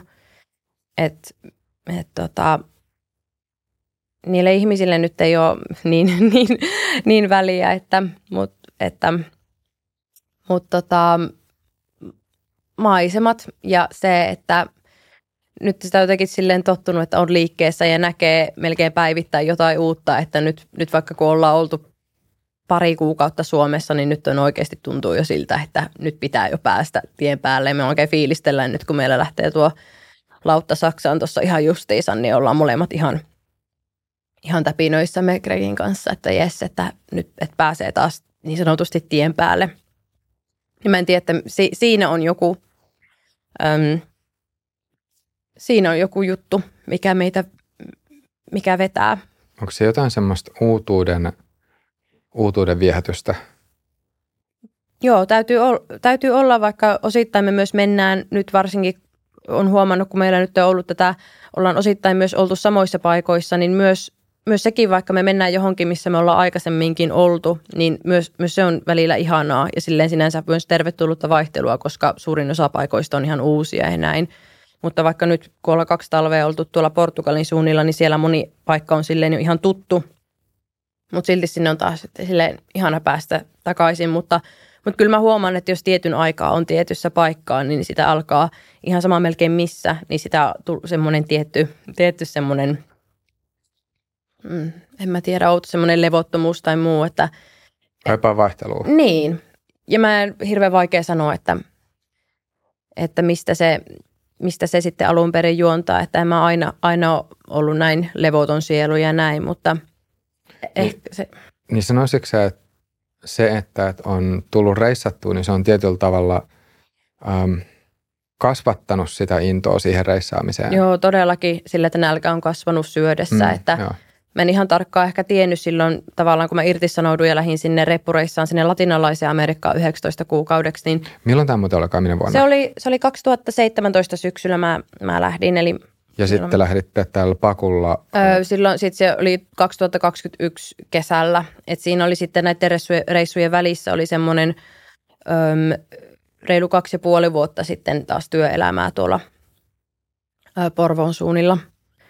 Mutta kyllä se vaan oli sille jotenkin ajattelin, että se sinne vaiheessa vielä naivina, kun sinne latinalaiseen Amerikkaan lähti, että joo, tässä saanut semmoisen kunnon annoksen tätä – tätä reissuelämää, että tämän jälkeen jaksaa sitten rauhoittua taas kunnolla sitten tonne Suomeen ja juurtua työelämään ja oravan pyörään ja näin, mutta ehkä se oli sitten se reissu, joka aukasi sitten aukasi ne silmät jotenkin sillä tavalla, että tajus miten laaja, miten, miten, miten, miten valtava tämä maailma on, miten paljon tänne mahtuu erilaisia ihmisiä, kulttuureja ja paikkoja ja miten jotkut vaikka normityöelämän vuosilomat, niin miten vähän niiden puitteissa on mahdollista nähdä ja kokea, niin, niin tavallaan se ehkä auka, aukasi sillä tavalla joku, joku portit sillä tavalla, että jotenkin siitä ei ollut sit enää tietyllä tapaa paluuta sitten, vaan kuten sanoin, oli tuossa jo aikaisemmin puhetta, niin, niin tämä, tämä pakuunelma sai jo, aika, sai jo silloin siellä reppureissussa, reppureissun päällä silloin Kolumbiassa, niin, niin, niin ehkä se on sille, että kun sinne, että sille tielle lähti, niin sitten periaatteessa siitä nyt silleen ei, en tiedä, onko koskaan paluuta ihan semmoisen ihan täysin semmoisen normaaliin ja että yhtäkkiä huvittaisi ihan täysin juurtua silleen ikään kuin normielämään, että ottaa asuntolaina ja hankkii yhdeksästä viiteen työ ja olla, olla sitten semmoisessa ikään kuin normiarjessa sitten kiinni sitten sinne eläkeikään asti, että jotenkin tuntuu, että mitä enemmän tätä ikään kuin vähän tämmöistä vaihtoehtoista elämäntapaa ja tietynlaista vapautta kestää, niin sitä jotenkin tuntuu, että kaukaisemmalta se ajatus, että yhtäkkiä houkuttaisi ottaa ihan täyskäännös siihen ikään kuin, ikään kuin siihen normaaliin ja normien mukaiseen. Joo, ja on siis semmoinen, mihin pystyy tosi hyvän samaistumaan siinä mielessä, että nyt kun on ollut joitain vuosia yrittäjinä, niin ajatus siitä, että olisi, olisikin jotain muuta kuin yrittää, niin kyllä se tuntuu tosi, siis tosi vieralta. Siis totta kai, jos tilanne vaatisi, niin mikä Sama, siinä, mutta... Mutta itsellä on kanssa se, että jos tilanne vaatisi, niin. että tavallaan kun on tottunut, oppinut siihen, että mikä se vapaus siinä on, mm. niin tavallaan yrittäjyyshän sopii ihan täydellisesti tähän vapaaseen reissu- ja elämäntyyliin, niin, niin, niin se, se, se vapaus sen, sen, sen tuota, vapaus sen tulonmuodostuksen ja sen työn suhteen. Että sun ei tarvitse tanssia kenenkään muun pillin mukaan, niin sä saat täysin itse loppujen lopuksi pohjimmilta valita, mitä sä teet ja kuinka paljon sä teet. Loppujen lopuksi, jos sä tekee yhtäkkiä liikaa tai tekee semmoista, mistä ei tykkää, niin loppujen lopuksi sitten voi vaan syyttää ainoastaan itseään, eikä ei ole ketään työnantajaa, ketä siinä vaiheessa sitten kelle valittaa. Niin. Niin, niin se oli kyllä ihan kans, mä en, mä en vielä vuosika, vuosi sittenkään, niin mä en ihan nähnyt itseäni vielä täysin kirkkaasti yrittäjänä, mutta sitten kun mulle tuli tämä, sitten kun mä tavallaan tajusin sen ja, ja aloitin tämän oman yrittäjyyden, niin sitten mä tajusin, että eihän tässä, ole, eihän tässä ollut mitään muuta vaihtoehtoa niin loppujen lopuksi niin kauan kuin tämä, meillä tämä reissu ja elämäntyyli tässä pakussa jatkuu, niin, niin ei siinä oikeastaan mitään muuta loogista vaihtoehtoa. Mm, niin kuin sanoit, on vapauden. Siis vielä mietin sitä, että ne tietyllä tavalla asiat, mitkä sitten ohjaisi, ohjaus tuohon suuntaan. Ja just mietin, että, jo, että elämys, elämyshakuisuus tai tämmöinen ähm, tiedä, kokemushakuisuus, mutta mä en tiedä, että vois, voisiko sen sitten jotenkin melkein tiivistää sen semmoiseen vapauden kaipuuseen? Joo, kyllä musta se vapaus on loppujen lopuksi se, tuli, joo, tuli hyvin, hyvin sanottu, että jos, jos mua pyydetään listaamaan niin kuin tässä parhaita puolia, niin mulla tulee aina ensimmäisenä mieleen se, se yksi sana, joka kiteyttää tämän kaiken, on se vapaus.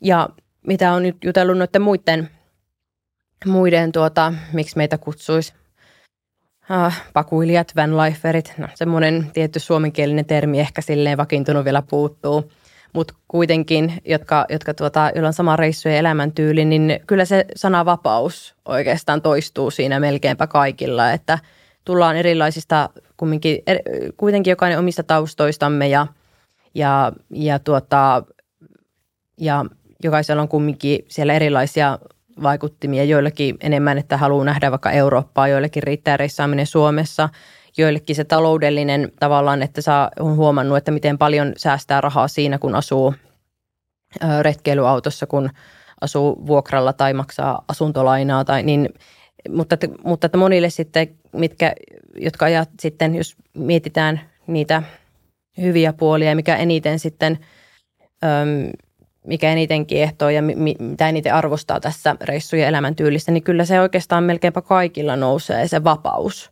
siinä ihan niinä niin kuin, yhtenä parhaimpana puolena. Ja, ja, joo, ja se on semmoinen vapau, tietyn vapauden ja riippumattomuuden tunne – Onko se yhtään miettinyt sun omalla kohdalla, että mistä se, mistä se vapauden kaipuu kumpuaa tai että miksi se, miksi se riippumattomuus sitten tuntuu tärkeältä? Hyvä kysymys ja mä en, mulla ei ihan mitään suoraa vastausta tuohon ole, koska mä en, jossakin vaiheessa se on, se on muhun tullut ja mä en ole varma, että miten se on, onko se silleen kasvanut tässä jotenkin pikkuhiljaa. Edelleen se latinalaisen Amerikan reppureissukokemus varmasti, mutta – mutta kyllä mä ihan, siis siinä, jos miettii, äh, mä oon, en mä tiedä, onko se jotenkin semmoinen, vastavoima sille, että mä kumminkin, mä, olin, mä oon aina ollut semmoinen hirveä jotenkin semmoinen suorittajakeskeinen ja hakenut semmoista täydellisyyttä, että mulla on aina ollut hui, niin semmoiset, vaikka tuota, lukiossa olin, oli tuota ysiä ja kymppiä ja, ja oikeiksessa niin valmistaudun, val, valmistuin huippuarvosanoin ja, ja työelämässä on semmoisen täydellisyyttä tavoitellut, niin tavallaan, että, että tavallaan yrittää silleen koko ajan antaa parasta ja ehkä miellyttää tietyllä tavalla muita siinä. Mä en ole vaikea sanoa, mutta jotenkin, että onko se joku sitten semmoinen tietyllä tavalla semmoinen vastavoima semmoiselle, että mä niin kuin, että, että tavallaan yrittää antaa kaikkensa jonkun arvosanojen tai jonkun, tai jonkun työnantajan tai jonkun muun hyväksi näyttääkseen, että on, että on hyvä ja arvokasta, jotain semmoista. Että sitten tavallaan, että, että ja, mä oon, ja mulla on ollut tosi semmoinen, semmoiset, mä oon ollut semmoinen, että mä haaveilen siitä, mistä muutkin, että, että, että iso oma kotitalo jossakin ja, ja lapset ja, ja koira ja hyvä ura ja, ja, ja näin. Mutta sitten mä en tiedä, että missä se, en mä en mä koe, että mä oon jossain vaiheessa mitenkään, että niin kuin, mulla mitään traumoja tai semmoisia olisi taustalla, mutta, mutta mä en oikein tiedä. Sitten sekin, että miten mä sain vaikka sen idean pelkästään sitä reppureissusta. Mä olin kumminkin mun työelämän tosi alussa, kun se sitten tuli ihan kuin salama kirkkaalta taivalta ja mä koin hirveän syvästi, että mun pitää lähteä ja toteuttaa se ja irtisanoutua ja näin, vaikka mä en ollut ehtinyt työelämässä olla valmistumisen jälkeen siinä vaiheessa, kun vasta pari vuotta. Että hirveän vaikea sanoa, että mikä, mutta että joku joku vapaus, joku semmoinen tunne, se on jossakin vaiheessa tullut, mutta mä en oikein osaa sanoa, että mistä ja onko se joku semmoinen vastareaktio tämmöiselle semmoiselle tiety, tietylle täydellisyyden tavoittelulle ja semmoiselle, mikä, mikä musta on ollut suurimman osan mun, mun tavallaan nuoruutta ja nuorta aikuisuutta. Liittyykö siihen mitään semmoista, että jotenkin, ähm, tai kun sanoit, että oli sille jotenkin suoritus, ehkä suorituskeskeinen Kyllä. tai semmoinen suorittaja täydellisyyden tavoittelija, että, että oli mennyt semmoista,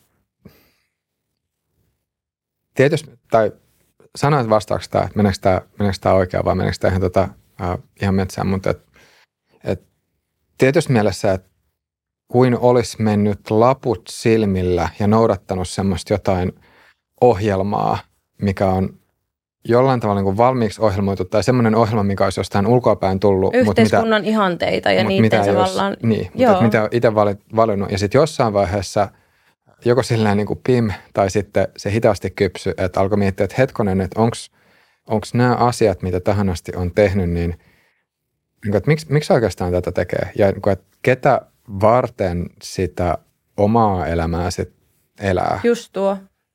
Ja, ja se on tullut tosi vahvana se, että en mä kukaan muu ei tätä elämää elä, elä mua varten kuin mä itse ja kukaan muu. Ja, ja me helposti, kyllähän mä tavallaan se, hirveän helposti täällä tulee elettyä sitä elämää, mikä on se tavallaan, mikä on se ihanne meidän yhteiskunnassa ja mikä on se, mitä kaikki muut tekee. Ja, ja kyllähän sitä tavallaan itsekin juristin taustana, niin tavallaan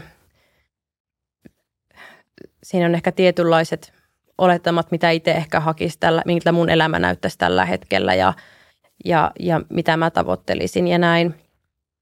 Että kyllä musta jotenkin joo, tuntuu, tuntuu just ehkä siltä, että ehkä se vapaus kuvastaa myös sitä, että mä, mä ehkä vapaa, tietyllä tavalla tunnetta vapautunut siitä, että mitä, mitä just niistä laput silmiltä ehkä otet, ottanut pois ja mitä, mitä niin kuin – että mä uskon tällä hetkellä, että mä teen, tavoittelen semmoisia asioita, elän semmoista elämää, mitä mä oikeasti, oikeasti haluan ja mikä oikeasti antaa mulle energiaa ja hyvää oloa ja, ja semmoisen tasapainon työn ja vapaa-ajan välillä ja, ja, ja mikä, mikä musta tuntuu hyvältä versus se, että mä tavoittelen semmoisia asioita, että mitä, mitä loppujen lopuksi helposti päätyy tavoittelemaan ja tekemään, jos ei silleen tuu mitään semmoista kään, niin kuin käänteen tekevää hetkeä tai ei pysähdy ajattelemaan. Ja en toki sano, että, että, että se on niin kuin väärin ikään kuin elää norm, normien mukaista elämää ja käy yhdeksästä viiteen töissä. Että se on ihan fine ja sehän tämä yhteiskunta pyörisi, jos kaikki hyppäisi reissupakuun ja lähtisi tonne tuota Eurooppaa fiilistelemään ja, ja ja tuota, yrittäjäksi ja näin, että ei tämä kaikkia varten eikä piekkaa olla, eikä siinä ole mitään, mitään niin kuin vikaa, että ka- kaikille ei ole niin, kuin niin, niin kuin semmoinen vaihtoehtoinen elämäntapa, mm. mitä itsellä, että en mä sitä sano. Mutta se, siinä ei ole mitään väärää, että, että, että tavallaan ähm, tutkailee, että, että mitkä on ne aitoja niitä asioita, mitä oikeasti itse elämässä haluaa, eikä niitä, että jota, se on välillä ehkä vaikea tunnistaakin niitä, että mitä tavallaan, mitä ajatuksia vaikka niin kuin yhteiskunta ja ympäristö meille syöttää ja, ja, ja erottaa ne niistä, että mitä oikeasti haluaa, niin se voi olla ehkä vähän... Ei ole, ei ole välttämättä helppoa. Niin, ei, ei niitä tunnista ehkä ihan helposti. Mm, joo, tämä on kyllä, siis jotenkin voisi kuvitella, että siitä jotkut ihmiset erityisesti kyllä taas, tai että joillekin ihmisille se, että, että se on sitten 8 tai 9 viiteen vakkarityö, niin se on myös semmoista turvallinen vaihtoehto. Että sitten, että, että siinä, kuinka, kuinka turvallisuuden hakuisia ihmiset on, niin se vaikuttaa sitten taas siihen, että, no he, että lähteekö ylipäänsä yrittäjäksi, koska voi olla, että yrittäjyys, vaikka olisi vaan Suomessa, niin se kuitenkin itsessään on jo huomattavasti... Riski. Niin, se on huomattavasti mm. riskialttiimpaa. Ei nyt ihan aina, mutta siis niin kuin monesti, että se voi olla riskialttiimpaa kuin, kuin sitten taas se, että olisi palkkatöissä. Ja sitten jos siihen vielä yhdistää sen, että, että tekee sitä yrittäjyyttä ulkomailta käsin, niin sitten se on niin kuin, voi ajatella, että vielä, vielä yksi semmoinen niin kuin, ää, tietynlainen mm. riski siihen päälle. Joo, ja kyllä mä tunnistan tuon, puhut turvallisuudesta ja sitten tietty turvallisuuden, turvallisuuden hakuisuus, niin, niin kyllä mä ehkä tunnistan tuon, että se, että monilla vaikka on semmoinen äm, työ tai elämäntilanne tai joku semmoinen arjessaan, jossa ei viihdy, mutta koska se arki on kuitenkin semmoista tuttua ja turvallista, niin siinä pitä, pidättäytyy vain sen takia, että se muutos pelottaa tai tuntuu semmoiselta pelottavalta tai semmoiselta ähm, ahdistavalta tai että, että tavallaan se tavallaan sieltä mukavuusalueelta lähteminen, vaikka onko se mukavuusalue enää ikään kuin mukavuusalue, kun se ei enää tunnu mukavalta, vaan se on vaan tu- turvallisuusalue ikään kuin. Mm, joo. Ähm, ja, ja, ja siis jo tuohon liittyen, niin mä oon saanut eniten jotenkin kommentteja. Jotenkin tuntuu, että mua hirveästi sanotaan rohkeaksi jo silloin, kun mä päätin lähteä sinne reppureissulle ja nyt kun pääti, päätettiin hypätä tuohon reissupakuun ja kun päätti alkaa yrittämään, niin aina, että vitsi kun sä oot niin rohkea ja kun sä uskallat ja, ja uskaltaisinpä mäkin. Niin, niin se on, siis tuntuu ihan, ihan hyvältä – ei siinä mitään, mutta kun mä en edes miellä, että mä oon erityisen rohkea. Että mulle nuo ei ole, että mä en näe noita mitään semmoisina, mä näen ne vähän valtavirrasta poikkeavina, mutta mä en näe, että ne on, siinä on nimenomaan, että ne on ottanut multa semmoista hirveätä rohkeutta toteuttaa noita. Että, että rohkeus on ilmeisesti hyvin semmoinen subjektiivinen käsite, että ehkä monet semmoiset, että mä ehkä, musta ehkä olisi joihinkin asioihin, mitä suurimmasta osasta ihmisistä on, ja mä pidän niitä niin semmoisina asioina, että mulla ei olisi vaikka rohkeutta johonkin semmoiseen asiaan, mitä, mihin monilla muilla on. Mutta se on jännä, koska ja ehkä mulla on semmoinen, että mä oon jotenkin tajunnut sen, että, tai ajattelen se aina sillä, että, että vanhaan pääsee aina takaisin, jos, jos oikeasti haluaa, että Silloin kun mä muutin pohjoisesta Porvooseen aikana, niin mä aina ajattelin, että no pohjoisen pääsee aina takaisin, jos mä haluan. Ja, ja nyt kun me hypättiin tuon pakun kyytiin ja luovutettiin kämpäavaimet, niin, niin mä no kyllä niin kuin vuokralle tai, tai että pääsee, kyllä niin kuin asunnon saa oikeasti kämpän pään päälle aina, jos, jos sitä haluaa. Ja nyt joo, on nyt yrittäjä ja, ja taas niin, niin hirveän rohkeita ja näin joo ehkä, mutta että kyllä palkkatöihinkin pääsee aina takaisin, jos niin sitä voisi. haluaa. Että en mä niin kuin sulje että sitä kannatti ehkä ajatella sille, että ei sitä niin kuin sulje mitään ovia pysyvästi takana, vaikka, vaikka lähteekin, hyppääkin rohkeasti silleen, uu, tai rohkeasti, mutta kokeilee uusia asioita ja poistuu siitä omasta tutusta ja turvallisesta, jos se ei ole semmoista oikeasti tyydyttävää elämää. Voiko tuossa jonkin verran vaikuttaa se, että kun oot juristi, niin se tietyllä tavalla luo semmoisen perus, perusturvan sitten, että juristina voi ehkä – Joo. jossain määrin luottaa silleen, että töitä on sitten saatavilla. Totta kai, että onhan mä silleen, kyllä mä tiedostan sen, että mä oon myös hyvässä asemassa, että mulla on kuitenkin se mun koulutus ja ammatillinen tausta takana, että mä, mä kuitenkin pystyn tällä omalla taustalla niin luottaa siihen, että kyllä mä aina löydän kyllä tuota, aina töitä ja aina, aina kyllä mä jostakin sen voin leivän päälle aina, aina saan, että, että mä silleen kyllä tiedostan sen, että mulla on jotenkin erityisen helppoa puhua siitä, että no kyllä töihin pääsee aina, jos niin haluaa ja näin, enkä ja tiedän, että kaikille se ei ole ihan yhtä, yhtä mustavalkoista ja helppoa, että se kuvaan hakea ja oman alan töitä ja, ja, ja heti, heti tärppää ja näin, että, että kyllä.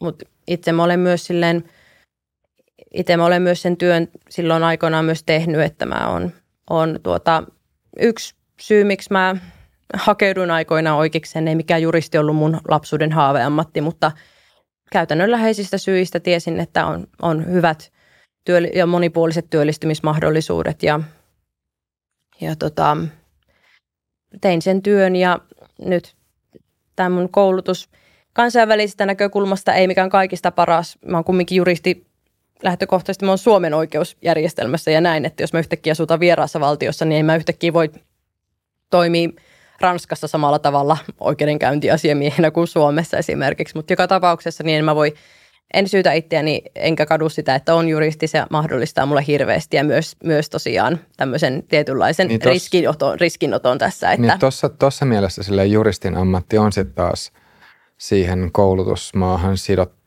juttu, vaikka siis okei, okay, ehkä musta tuntuu, että jos on, tai voisin kuvitella, että jos on, jos on valmistunut Suomesta, niin sit silloin pystyy ehkä helpommin kouluttautumaan tai lisäkouluttautumaan sitten johonkin, johonkin toisen maan lainsäädäntöön, mutta vai? No mä en ole, en ole tota, tässä ihan mikään täysin ekspertti, mutta kyllä se siis, jos, jos sä toimit kyllähän meillä on EU-oikeus vaikka ja, ja kansainvälinen oikeus ja, jotkut, ja, ja tämmöistä kansainvälistä sopimusoikeutta, että joihin pystyy sitten tietyllä tavalla sujahtamaan tie, kohtuullisissa määrin ehkäpä.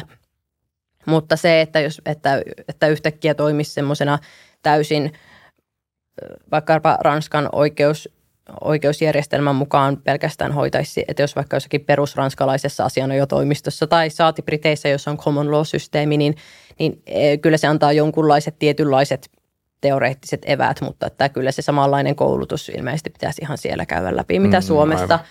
Mutta tosiaan mähän nyt, kun mä oon yrittäjänä tässä, niin mähän ikään kuin, mähän on täysin Suomen, öö, ikään kuin täysin Suomesta käsin mä niin kuin yritän, että on, mulla on suomalainen yritys ja – asiakkaat on Suomesta ja maksan veroni Suomeen. Että sinänsä tämä mun toimintamalli ei eroa siitä, että ikään kuin mä tekisin tätä samaa hommaa jostakin kiinteästä toimipaikasta Suomesta käsin. Että, että sinänsä ihan täysin Suomen, su, tuota, Suomen lain ja suom, suomalaisissa puitteissa tätä silleen harjoitan. Että. Niin minkälaisia juttuja sä sitten yrittäjänä teet? Mm, mulla on vähän useampi ö, useampia aspekteja tässä, että mä teen ihan lainopillisia toimeksiantoja, hoidan – ö, ihan alihankintana muutamalle vakioasiakkaalle ja sitten ihan öm, on alkanut tässä ihan omiakin ö, asiakkuuksia tässä pikkuhiljaa tuota, niihin käsin laajentamaan. Ja sitten mä teen ihan tämmöistä oikeudellista sisällön tuotantoa, eli kun mulla se kirjoittaminen on semmoinen mun vahvuus, mistä mä nautin, niin mä tuota, öm, vaikka niin tämmöisille erilaisille oike- juridisille toimijoille, kuten vaikkapa just vaikka asianajotoimistoille tai tämän tyyppisille, niin heidän tuota, kotisivuilleen teen ö, tämmöisiä tuota, tuotan blogitekstejä tämmöisistä juridiikkaan liittyviä ja, ja näin. Ja sitten lisäksi mä tuota, teen tämmöistä erityisesti lainopillisiin teksteihin keskittyvää oikolukua ja kielenhuoltoa. Että nämä kolme on semmoisia mun, mun tuota, ne kolme ne, tavallaan ne pää, pääfokusta tällä hetkellä. Ja lisäksi mä saan sitten, mä pian tosiaan tämä matkablogia, niin semmoista, se alkaa olemaan niin suosittu, että semmoista, että sinne pikkuhiljaa tässä tuota, ö, on mahdollista jo kysellä semmoisia, semmoista ö, kaupallista yhteistyötä, että, että tuota, kirjoitan sitä joka tapauksessa ja nautin siitä, mutta jos joskus mulle satunnaisesti joku siitä – sitten maksaakin jotakin ja, ja saan tuottaa sen jonkun tahon kanssa yhteistyössä sinne materiaalia, niin se on semmoinen, semmoinen tuota, mikä siinä pienenä semmoisena sivu, ö, sivutoimeentulona ikään kuin tai semmoisen ainakin ekstrana sitten tässä on. Että se on oikeastaan aika mukava balanssi, että kun mä, että se juridiikka ja se matkablokkaus, ne on semmoiset mukavat, ne on tavallaan tasapainottaa toisia, että kaksi hyvin erilaista, erilaista juttua, jotka tuota, sitten kun sitä matkablokkausta tekee, niin siinä ei tarvitse ajatella yhtään taas sitten mitään juridiikan koukeroita. Voisi siihen matkablogiin mennä kohta vielä enemmän, mutta miten sitten ihan käytännön tasolla toi, että tekee, että ei, ei pelkästään se, että tekee etänä, vaan tekee sitten etänä ö, ulkomaalta käsin, niin mitä, mitä kaikki juttuja siinä joutuu sitten ottamaan huomioon, jos, jos ajattelee ihan sitä, miten on yhteydessä sitten omiin asiakkaisinsa?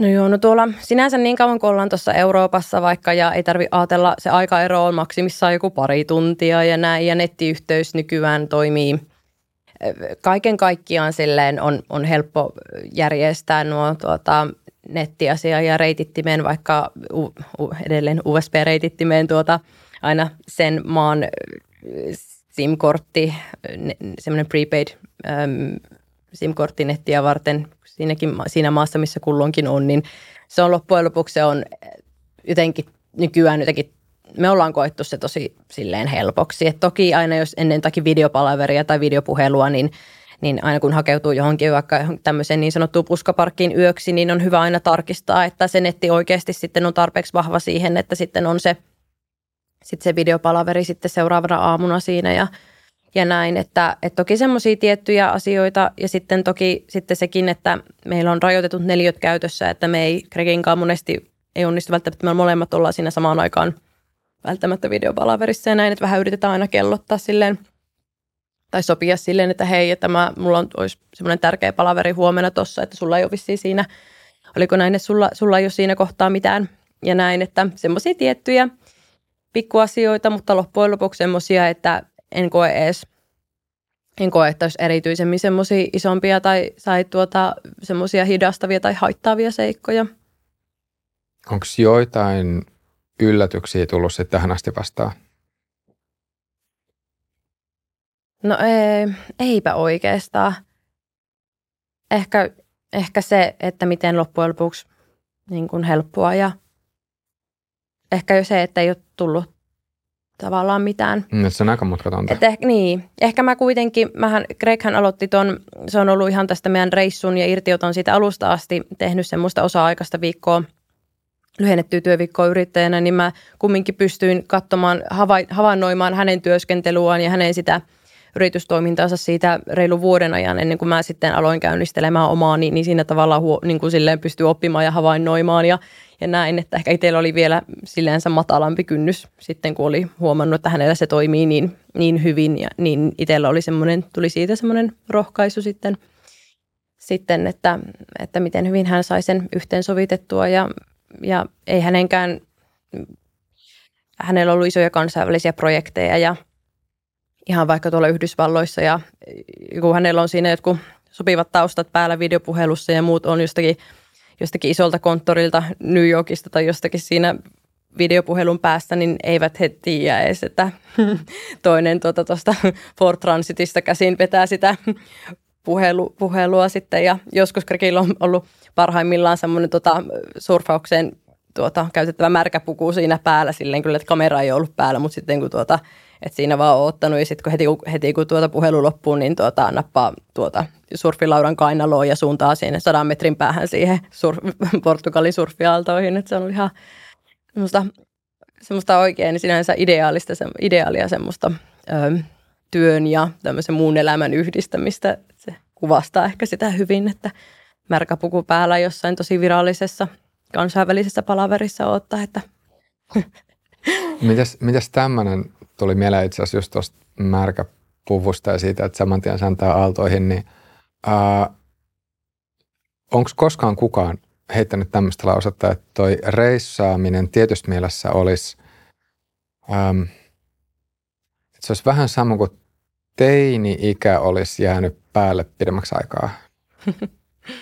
No en ole tuommoista lausetta kuullut, ja, mutta, mutta mikäpä ettei. Mä sinänsä, musta tuosta, sinänsä tuossa on ihan positiivinen kaiku.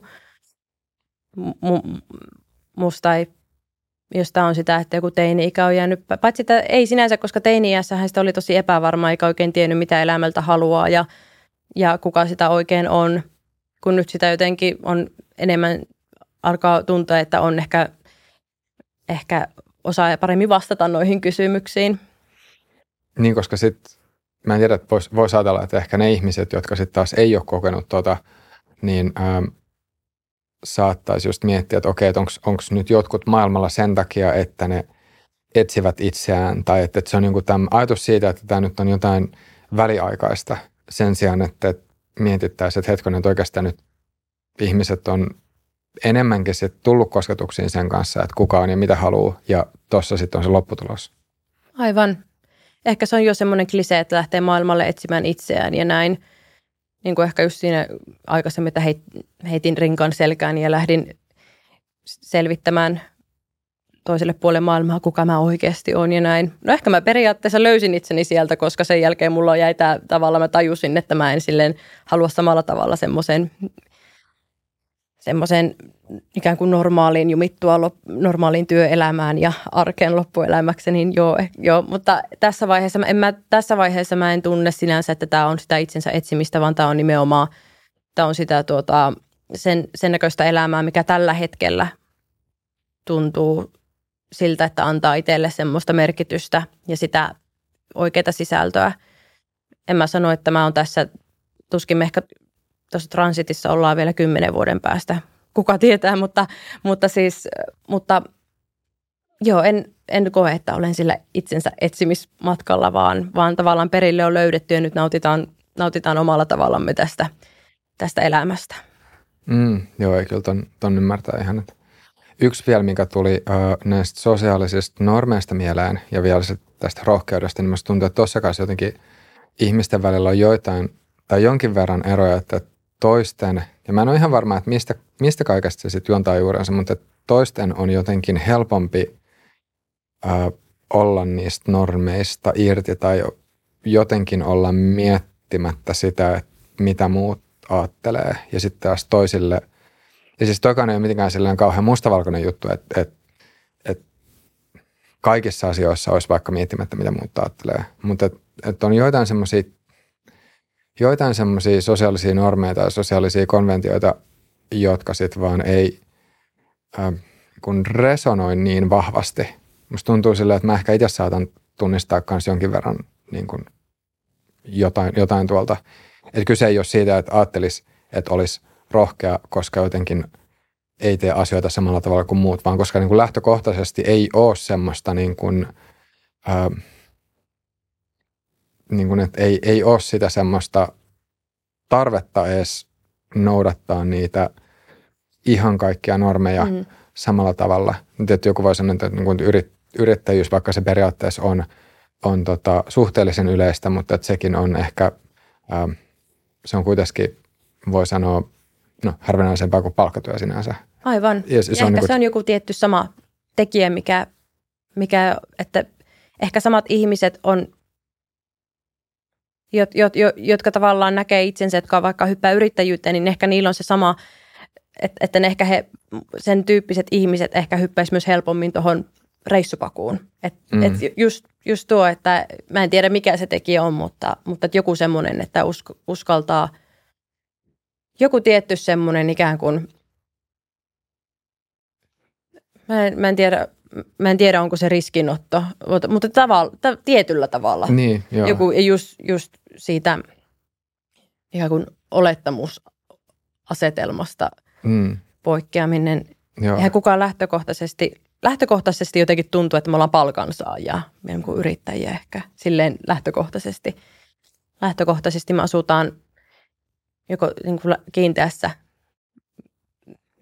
asumuksessa eikä tuommoisessa – itse väkerretyssä mm. retkeilyautossa. Että, Joo. Niin, ja sitten tuli toinen, toinen mieleen vähän aasinsillalla ihan vain yksittäinen tapahtuma, että missä oli joskus, olisikohan nämä tyyliin ollut jodelbileet kanavan kautta oli päätynyt johonkin johonkin tota seikkailemaan. Sitten siellä oli yksi, yksi semmoinen tota, semmoiset tilaistuajaiset, missä oli, musta tuntuu, että siellä oli, ähm, jos mä sanon, että, että kauppislaisia ja kauppishenkistä porukkaa äh, tai kauppiksesta valmistuneita, niin mä veikkaan, että se ei nyt kauhean kauaksi olisi mennyt totuudesta, mutta että silloin itsellä oli, veikkaan, että mulla oli tyyliin kollarit ja siis hyvin rennat vaatteet päällä, kun oli ylipäänsä lähtenyt liikenteeseen. Ja sitten taas siellä, siellä sitten taas niin kun jengi oli kauluspaidoissa ja silleen aika tyylitellysti ja huolitellusti. Et mä muistan vielä sen, sen tilanteen, kun siinä sohvalla istui sitten, niin juttelin yhden tyypin kanssa ja sitten se jotenkin niin noterasi, mitä mulla oli päällä, jotenkin vaan sanoi, että, että aika rohkea valinta. Ja sitten vaan miettii, että, niin kuin, että miten, miten rohkeat tässä on, että, niin kuin, että mulla on, no. päällä, mikä, mulla on päällä sellaisia vaatteita, mitkä musta tuntuu mukavilta. Et, mm. et esimerkiksi, että tuossa on semmoinen yksi asia, missä on vaan huomannut, että, että tota, ähm, että vaan niin se, oli, se, se tuntui hassulta. Niin, niin se on sullakin ollut se, että, että, että joku kommentoi sua rohkeaksi semmoisista asioista, mitä sä et ajattele edes, että on niin. rohkeita, niin. vaan sä oot tehnyt jotakin, mikä susta tuntuu mukava, mukavalta. Niin. Sama juttu musta, että mä teen vain asioita, mitkä musta tuntuu mukavalta niin. ja niin. enkä itse ajattele tosiaan sitä niin. sillä tavalla, että ah, se, se on ehkä rohkea, kun erottuu valtavirrasta tietyllä niin. tai tekee jotenkin on, on rohkeasti omaan näköinen. Niin, en... niin. mutta mut just niin tohon, tohon tietyllä tavalla just samaistuu sen, että se, ja vaikka tämä nyt on vain yksittäinen esimerkki, mutta just se, että ei se, ei se niin kuin, tai jotenkin ehkä rohkeuden mieltää semmoiseksi, että se rohkeus, niin rohkeus kuvastaa semmoisia asioita, tai niin kuin, että, että jos jokin teko on rohkea, niin silloin sen tekeminen on ollut vaikeaa tai haastavaa tai se on mm. vaatunut jotain. Mm. Että on pitänyt pitänyt jotenkin venyä tai ottaa riskiä tai jotain, jotain niin tämmöistä. Ja sitten taas, mm. no, tämä vaan se, että miten, miten sillä hetkellä oli pukeutunut, niin tuntuu, että kun ei se, ei se niin kuin, lähinnä se vaati sitä, että oli vaan miettimättä. Ja se nyt mielestäni ei sinänsä niin kuin vaadi kauheasti ei. mitään. Just et, näin. Että se oli jännä. Et mä en tiedä, että voiko tuosta sitten saada, saada sen jonkinnäköisen aasinsillan, aasinsillan sitten myös, myös tavallaan siihen, miten, miten tai kun sanoit, että, että ihmiset on sulle sanonut, että toi tuntuu rohkealta. No tuo on musta just esimerkki siitä, että, että, se on, että jonkun toisen mielestä joku, että sä voit olla tosi rohkea, vaikka, sus, vaikka sä vaan, sä vaan teet tai, tai pukeudut silleen, miten susta tuntuu mukavalta, ilman että sä, sä oot mitenkään silleen mitenkään ikään kuin oman mukavuusalue, mukavuusalueen ulkopuolella siitä tai ole tosiaan, että, eikä, että, ihan, että se ei olisi sulta hirveästi siinä niin kuin mm. vaatinut niin. mitään. Että tämä taas tulee tällainen, että kuulostaa siltä, että hänelle, hänelle vaikka sitten se vaatisi hirveästi sitten rohkeutta e, erottautua sitten siitä. Niin, en tiedä, että onko, niin, niin, että onko siinä, tiedä. siinä tavallaan sitten esimerkiksi porukassa jotkut semmoiset tietyt jotenkin ää, – odotukset tai arvot Toden, tai, tai, tai normit ja niin. sitten se, se tulkittaisi eri tavalla, mutta, mutta joo, se oli vain yksi, yksi semmoinen niin Mielen, Milloin sua ollaan, sua ollaan kommentoitu rohkeaksi silleen, Joo. että sä et itse ole ajatellut, ei. että kylläpäs mä nyt rohkeasti on pukeutunut tänne. Ei, ei, ei, joo, just. Joo. Öm, mun pari, pari semmoista teemaa, mistä tekee vielä mieli kysyä. Yksi on aikataulut. Että kun kun sitten on pakun kanssa reissaa. Ja oikeastaan aikataulut ja, ja ylipäänsä niin ajan kulku ja ajan hahmottaminen. Et mit, mitä ajatuksia tuosta tulee mieleen? No aikatauluista ainakin sen verran, että se on osa, ehkä se osa sitä vapautta on se, että me yritetään mahdollisimman vähän, mahdollisimman vähän kalenteriin muodostaa semmoisia tiettyjä kiintopisteitä, että meidän pitää olla X paikassa X aikaan. Että Toki meillä aina luontaisesti semmoisia, niitä aina välillä, välillä tulee, että ihan vaikka, että kun että vaikka lautta on lähdössä, lauttamatkat varataan monesti hyvissä ajoin ja näin, että, että milloin lautta on lähdössä tai mulla on vaikka varat jotkut joihinkin agility-kilpailuihin koirien kanssa ilmoitettu jonnekin ja, ja näin, että kyllä niitä aina niitä kiintopisteitä tulee kalenteriin tai vaikka, että mun vanhemmat tulee Portugalin lomalle ja meidän pitää olla Lissabonissa niitä tiettynä päivänä vastassa ja jotain tämmöisiä, mutta, mutta tuota, Öm, se nyt tulee ainakin mieleen, että yrittää niitä olla aina mahdollisimman vähän, että se vapaus nimenomaan säilyy, että, että voi vähän voi mennä mielen mukaan ja sen oman aikataulun mukaan ja, me yritetään sitä, että meillä ei hirveän pitkiä ajomatkoja päivittää vaikka tulisi, että, että tavallaan se ei vie yleensä liian suurta osaa siitä päivästä ja päivittäisistä rutiineista. Ja ehkä ajan, muu aika ja ajankulku, niin, niin, niin ehkä ne semmoinen tietyn tavallaan, että tässä tietyllä tapaa seuraa, on huomannut, että itse seuraa ja suuri osa muista, jotka viihtyy tuolla Euroopassa, niin seuraa vähän liikkuu vuoden aikojen mukaan, että huomaa, että muutkin kuin paitsi me, että yleensä alkukesästä tai jossain vaiheessa kesää hakeudutaan Suomeen. Ja sitten nyt sitten syksyn tullen, se on yleensä syyskuuta, kun alkaa porukka ottaa sitten, alkaa lähtemään sitten ottaa tuota Travemunden lautan tai jonkun muun, muun tuota lauttayhteyden tuosta tuonne ja lähtee sitten pikkuhiljaa valumaan etelämmäksi talvenviettoon. Ja sitten on se ydintalvi, jolloin ollaan tuolla ihan Etelä-Euroopassa, yleensä Espanja, Portugali tai ehkä Sardinia, ehkä jossain tuolla Kreikan suunnilla, jossa on tosin kylmempää ilmeisestikin pääsääntöisesti, mitä tuolla Espanja, Portugali suunnilla – jos puhutaan noiden maiden etelärannikoista, niin ehkä se on sitten, että siellä, että se ehkä on sitten sen, sen ihan kylmimmän ja pimeimmän talven tunnusmerkki, että monet hakeutuu sinne, niin kuin mekin. Ja sitten, sitten taas pikkuhiljaa, kun kevät alkaa sitten etenemään ja alkaa lämpötilat nousee, niin sitten taas aletaan liikkua ehkä sinne väliseudulle, sinne Keski-Eurooppaan ja ehkä jonnekin Alpeille ja siitä sitten ennen kuin taas tullaan sitten jossain vaiheessa kesään käymään Suomessa, että tämmöinen rytmi rytmi huomaa, että sitä, sitä jotenkin luontaisesti muodostuu, kun haluaa välttää, että ei ole liian kylmää eikä liian kuumaa, vaan, vaan tuota, suhteellisen miellyttävää. Vaikka, vaikka paku onkin eristetty, niin se ei ole niin kuin, sitä ei saa yhtä eristetyksi kuin jonkun asunnon, että toki meillä on lämmittimet ja niin kuin diesellämmitin on, että niin kylmyyttä vastaan ja, ja sitten on myös, myös tuota vähän tuuletinta ja ja no ei ole kunnollista ilmastointia meillä ikävä kyllä tuossa ei ole, mutta että on myös, myös tota sitten saadaan kyllä jäähdytetyksi sitten myös tota kuumilla ilmoilla, mutta se on, mutta se on kuitenkin se, tavallaan se miellyttävän lämpötilan perässä sitä, niin kuin, sitä tavallaan silleen, se rytmittää sitä vu, vuoden aika ja sitten sitä kautta se miellyttävä lämpötila, niin se jotenkin rytmittää se, se tavallaan se reissuarki ja se rytmi seuraa tavallaan, se reissureitti sitä. Että nyt että pikemminkin kuin sitten yksittäisen päivän aikataulu, niin miettii sitten näiden vuoden aikojen rytmiä, tai jotenkin se, se, taust, se tulee Aa, tavallaan joo, niin kuin, joo, vai? Kyllä, ja no joo, sitten jos mennään päivittäiselle tasolle, niin siinä on sitten aika paljon vaihtelua. Öm,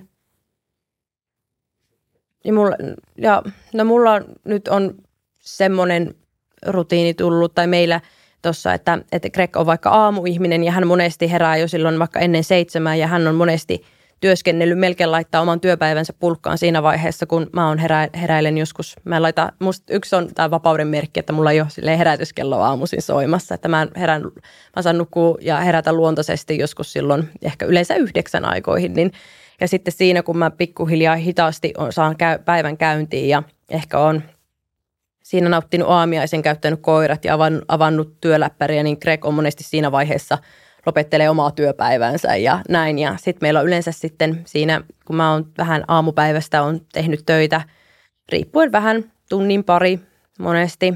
Sitten meillä on monesti iltapäivä semmoista yhteistä aikaa, että siirrytään joko eri paikkaan tai – tai hoidetaan askareita, vesisäiliöitä pitää täyttää, harmaa vesi tyhjentää, vessaa tyhjentää, tai tota, siirrytään uuteen paikkaan, käydään ruokaostoksilla, käydään yhdessä, äm, äm, käydään yhdessä ulkoilemassa jossain luontokohteessa tai käydään yhdessä tutustumassa johonkin kaupunkiin tai johonkin keskiaikaiseen kylään, missä me siinä vaiheessa satutaankaan olemaan. Ja sitten taas illalla, varsinkin sitten kun vaikka talviajasta puhutaan ja pimeä tulee Portugalissakin joskus viiden kuuden aikoihin, niin sitten on taas hyvä hetki avata läppäriä ja tehdä vähän lisää töitä tai kirjoittaa matkablogia. Sitten kun on taas jossain, jos ollaan jossain puskaparkissa ja pimeys laskeutuu eikä oikein ole sitten, oikein sitten mitään, mitään ulkoilmaaktiviteetteja enää siinä vaiheessa, niin sitten on taas hyvä rauhoittua sitten, sitten niiden tota työ, töiden tai, tai blokkauksen äärelle tai muutoin, että –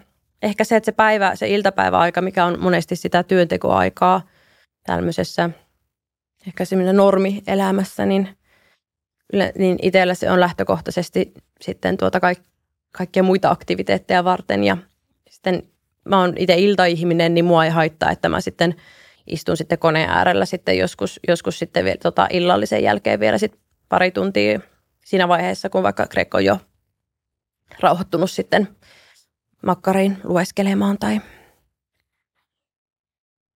tai mm. jotain. Joo, mutta sitten sanoisitko että periaatteessa se vuoden aika hyvin paljon heijastuu siihen, että, että minkä, minkälainen se päivä sitten on? Tai että se on siellä taustalla jotenkin? No joo, tokihan sitten se vuoden aika, kyllähän kuten mä sanoin, niin kyllä siellä vaikka jossain Portugalinkin rannikolla, niin on lyhyempi päivä talvella ja näin, mutta että kyllähän me sillä tavalla sen valon ja lämmön perässä ollaan, että, että vaikka se onhan sielläkin talvi, mutta on se talvi hyvin erilainen kuin täällä.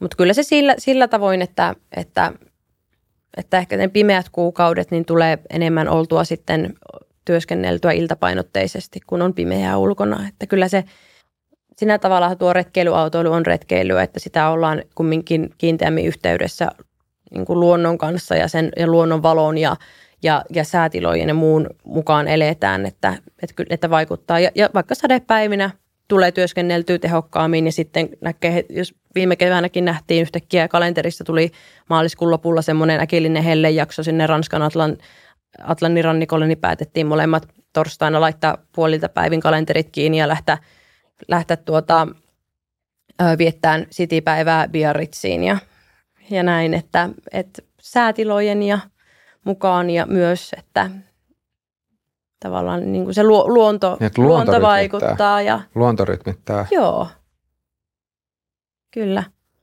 Joo. Entä rutiinit? Mikä merkitys rutiineilla on? No kyllähän niitä reissurutiineja kyllähän, ja niitä arkirutiineja muodostuu. Ne on monesti vähän erinäköisiä tuossa tien päällä ja pakuussa, mutta kuten jo tuossa mainitsinkin, niin, niin just jo niin tämmöiset raikkaan veden ää, täyttäminen ja, ja tämmöiset vesisä ja sitten ää, veden ja vessan tyhjennykset ja, ja paikasta A paikkaan B siirtyminen – sen päättäminen aina melkeinpä joka päivä tavallaan jossain vaiheessa, että mikä se meidän tuleva yöpaikka on.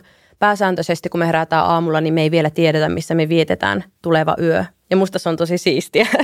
Jotakin voisi ahdistaa ajatus, mutta musta on aina siistiä, että mä, yleensä se on mä, joka sitten alan katsomaan sitten tuota semmoisesta yleensä se, esimerkiksi semmoisesta Park for Night-sovelluksesta, että, että missä olisi lähistöllä tai siellä päin, mihin me ollaan aiotaan ajaa, että missä olisi semmoinen meidän seuraava yöpaikka. Eli se ihan tämmöiset asiat, mitä ei normiarjessa tarvi, että missä mä vietän seuraavan yöni tai mistä me saadaan vettä tai olisiko tässä lähellä pyykinpesupaikkaa tai nyt olisi kiva käydä pit, niin kuin silleen kunnon suihkussa, että kun on semmoinen keli, että ei viitti tuolla retkisuihkulla suihkutella. Ihan tämmöisiä, ihan täysin erilaisia rutiineja. Niin siis on tosi jännä, koska että jos, jos joku sanoisi, että jo, että oma elämä on semmoista, että en tiedä missä nukun ensi yönä, en tiedä missä on lähin suihku.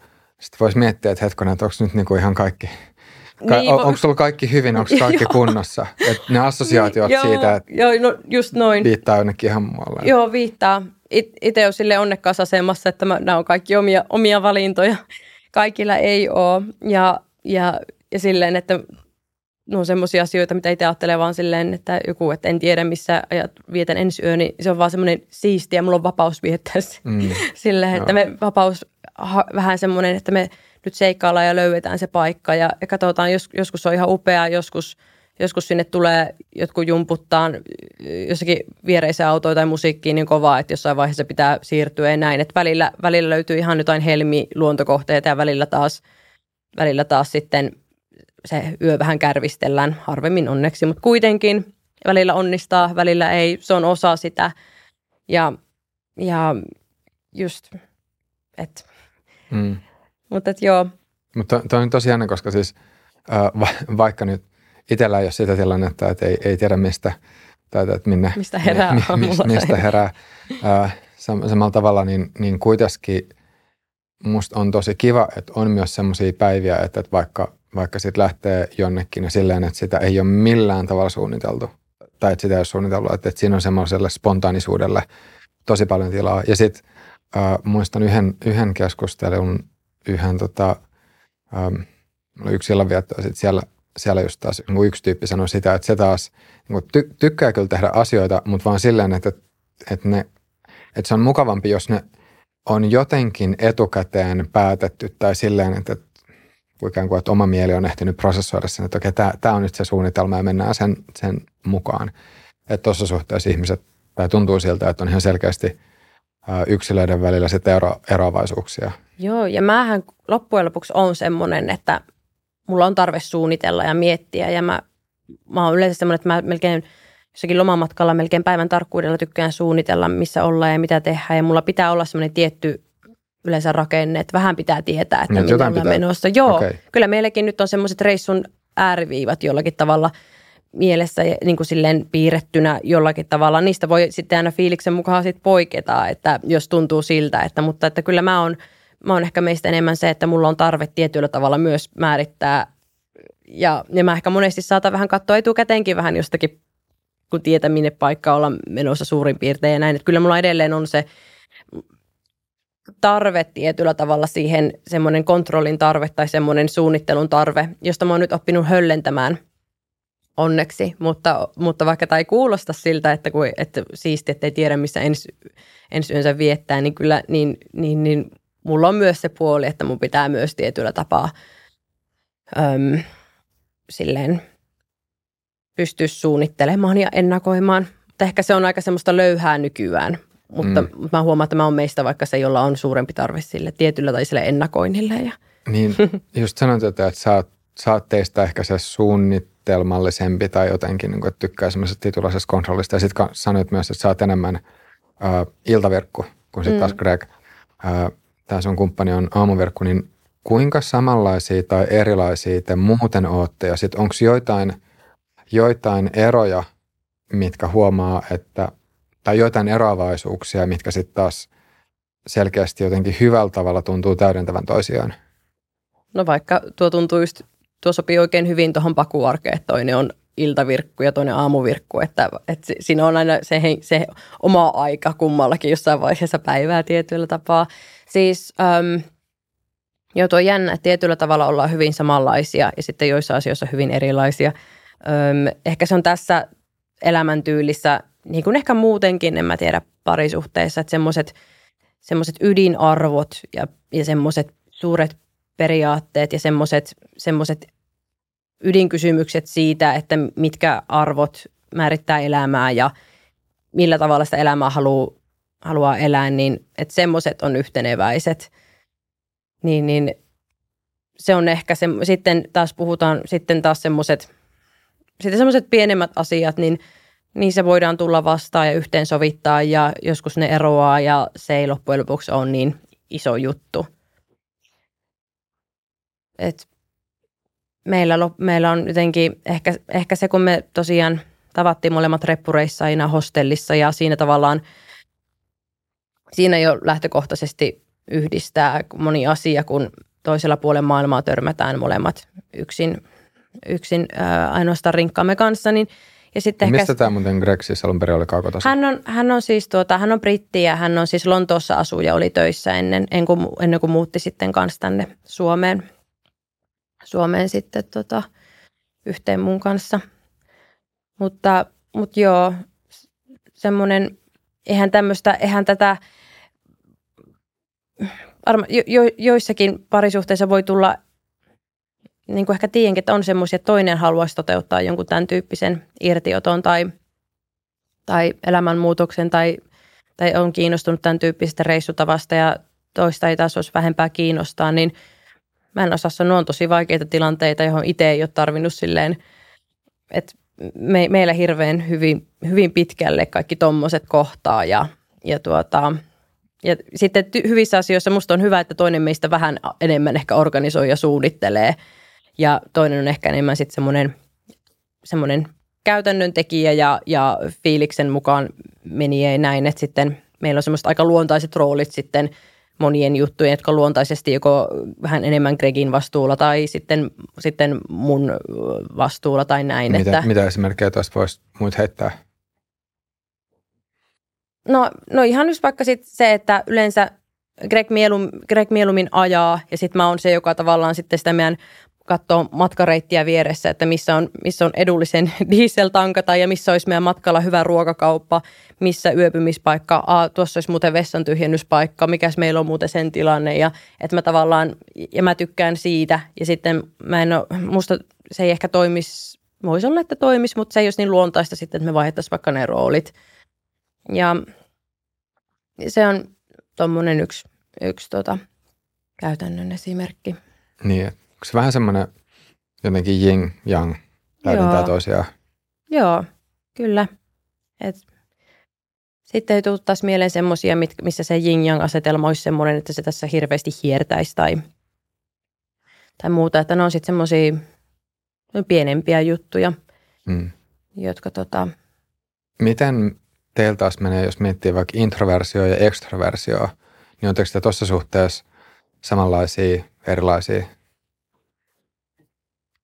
Ai niin kuin, vähän niin kuin introvertti ja extrovertti. Vai siis- Niin, niin tai silleen, että, että semmoista tietynlaista ulospäin suuntautuneisuutta. Ja nyt se ei, mä en sillä viittaa siihen, että, että, että kuinka, kuinka jotenkin paljon tykkäisi olla ihmisten kanssa, vaan ehkä silleen, että, että onko ihmisten kanssa sosiaalisoiminen semmoista, mikä tietysti mielessä lataa akkuja vai semmoista, joka kuluttaa akkuja, Va- vaikka siitä siis tykkäisi kummassakin Joo, mä tapauksessa. ymmärrän. Me ollaan molemmat hyvin ehkä samanlaisia, että me kyllä tykätään sosiaalisoida ja, tull- ja tykätään olla ihmisten kanssa tekemisissä. Ja nyt on, molemmat ollaan nautittu tästä Suomi-ajasta, kun tosiaan sitten korostetusti silleen kaverit ja perhe ja näin on täällä ja ne sosiaaliset tapahtumat ja, ja ystävien illanvietot ja muut, niin, niin, niin tykätään molemmat, mutta sitten me molemmat ollaan myös välillä sit, kun on sitten, huomaa, että kun me ollaan paljon myös sitten kahdestaan kautta sitten vähän yksin, niin me pystytään molemmat nauttimaan siitä. Me ollaan molemmat semmoisia edelleenkin, että me ollaan oltu molemmat se sooloreppureissa ja tietty, pitää olla tietty itsenäisyys ja tulla itsensä kanssa toimeen. Mutta sitten samalla ollaan myös hirveän silleen, että jos ilmapiiri oikein, niin myös helposti tutustutaan, tykätään tutustua uusiin ihmisiin ja tykätään olla sosiaalisissa tilanteissa.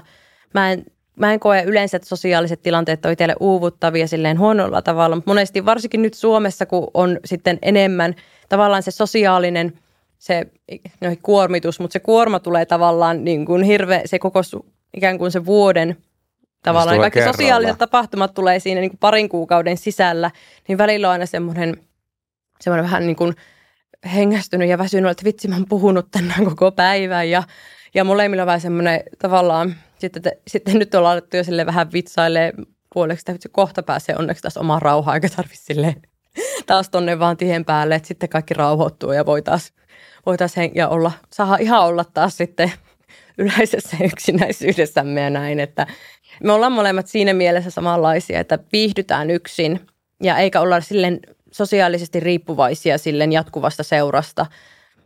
Arvostetaan sitten, kun ne, ja ne tuntuu erityisiltä sitten, kun niitä tilanteita tulee ja päästään viettämään laatuaikaa joko, joko tuota entuudestaan tuttujen hyvien ystävien ja perheen kanssa tai sitten ö, ollaan myös tavattu muita tämmöisiä suomalaisia niin sanottuja vanlifereita tuolla tien päällä ja nekin on hienoja antoisia kohtaamisia sitten, että päästään sitten ikään kuin uusien samanmielisten ää, tuttavuuksien kanssa sitten viettämään aikaa tuolla ihan vaikkapa mon, ihan muualla välillä kuin Suomessakin, mutta harvemmin kuitenkin. Mm, aivan. Mitä muuta sitten sanoisit, että minkälaista se parisuhdeelämä on tämmöisessä reissupakussa? No sehän on tietenkin auttamatta hyvin tiivistä.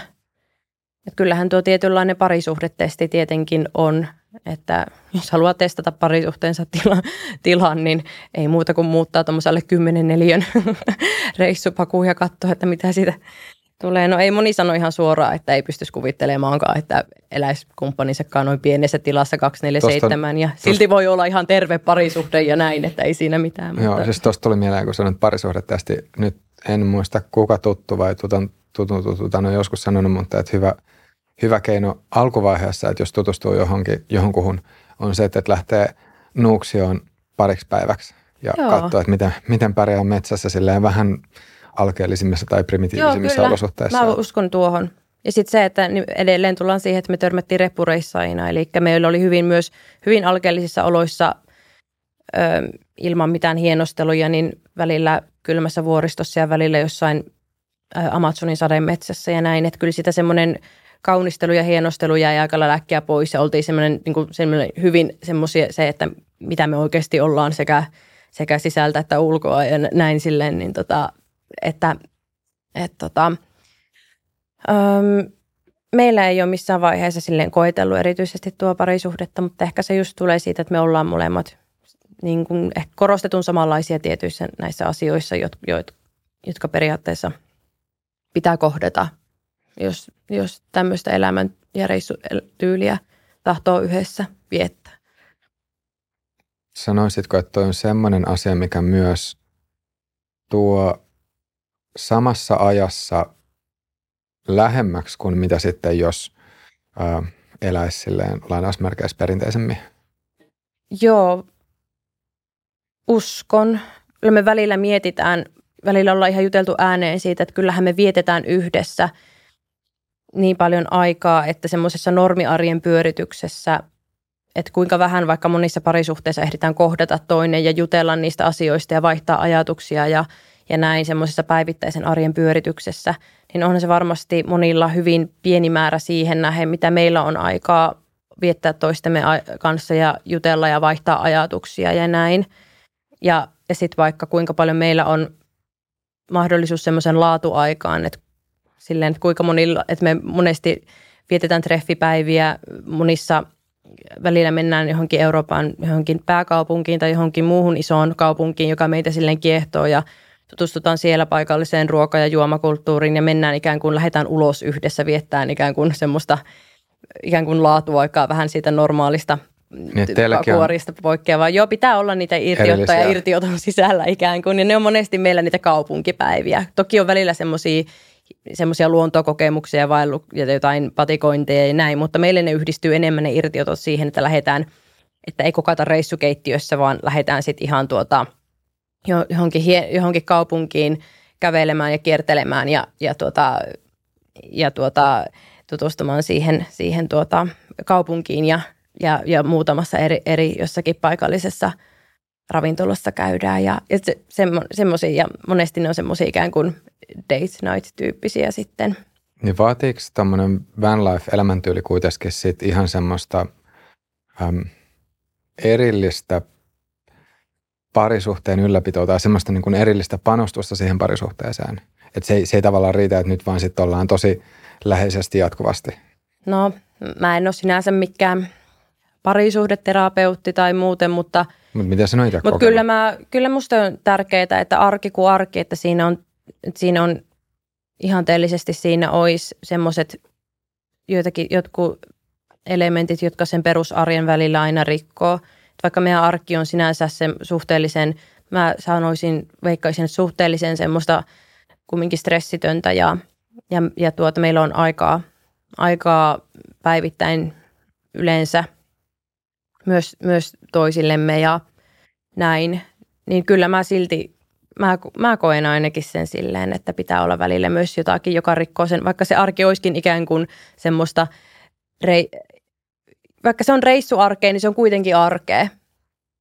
Niin musta se on, musta se on tärkeää ja se on spesiaalia. Monesti me erillä lailla kuitenkin, jos me ollaan sitten käydään jossain, ollaan jossakin vaikkapa Lissabonissa tai, tai jossain muussa kaupungissa, niin että me istutaan jossain ravintolassa ja viinilasillisen äärellä ja siinä jutellaan ja, ja, ja monesti me saadaan jotakin jotkut parhaat villit reissuideat ja muut justiinsa tämmöisten tuota, tämmöisten tuota jossakin, jossakin tämmöisen ikään kuin tuota, ravintola-illallispöydän ääressä ja sitten, että tavallaan ne on semmoisia monesti semmoisia vähän inspiroiviakin sit keskusteluja, mitä niissä käydään, että erilaisia monesti, mitä sitten jossakin meidän normi, meidän pakuillallispöydässä ja näin, että kyllä ne kyllä mä oon sitä mieltä, että pitää olla mm. vähän ekstraa myös tämmöisessä reissuarjessa.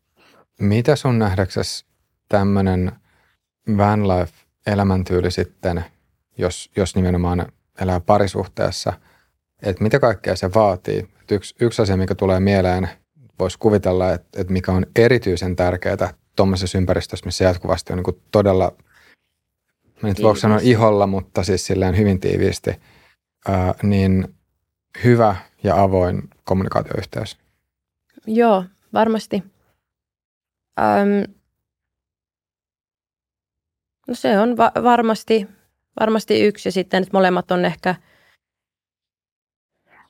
no kuten, mä en osaa sen enempää sanoa mitä yleispätevyyttä, mutta tietyllä tavalla samanlaisia ja, ja ehkä semmoinen, ehkä semmoinen tietty nipotus tai semmoinen, kaiken pitäisi olla koko ajan täydellisen järjestyksessä tai täydellisen puhdasta tai siistiä, kaiken täydellisesti paikoillaan tai ehkä semmoinen tietty asenne tuohon ehkä sovit, pitää olla tietyllä tavalla semmoinen, tietty semmoinen rentous ehkä, että tiettyyn pisteeseen ehkä kummallakin – ja, ja just semmoinen, että se ehkä se oman, oman tilan tarve ei voi olla ihan, ihan valtava. Niin sietää, sietää semmoista tietynlaista epämukavuutta. Joo, paitsi että se mikä on jonkun epämukavuus, niin ehkä itse ei koe sitä aina sillä tavalla. Että en mä koe, että me ollaan, mutta joo, silleen ulkopuolisilla objektiivisella standardeilla epämukavuutta, mutta – en mä tiedä, oltaisiko me jaksettu epämukavuutta silleen, jos me koettaisiin se epämukavaksi niin, sitä, näin pitkään. Niin. Mutta joo, silleen, miten jos ajattelee ulkopuolelta käsin, niin kyllä semmoista tietynlaista epämukavuutta ja pieniä neliöitä ja sitä, että, että onhan se välillä semmoista tiettyä yhteensovittelua. Jos toinen vaikka tekee keittiössä kokkaa illallista, niin ei toinen oikein voi häärätä siinä mitään, että silloin pitää olla joko sängyllä tai etupenkillä pois tieltä. Ja, tai, tai koiria lenkkittämässä tai näin. Tai sitten jos, jos Gregillä on tärkeä palaveri Yhdysvaltoihin, niin, niin, niin ei siinä itse voi hirveän kova-äänisesti siinä kolistella kattiloita ehkä taustalla tai tämmöistä. Kyllä se semmoista yhteensovittamista on. Että joutuu ottaa aika vahvasti huomioon myös sen Joo, siinä. totta kai. Totta kai, että ei siinä semmoinen tietty itse, itsekyys, niin sille on hyvin rajoitetusti tilaa noin pienissä neliöissä. Mm.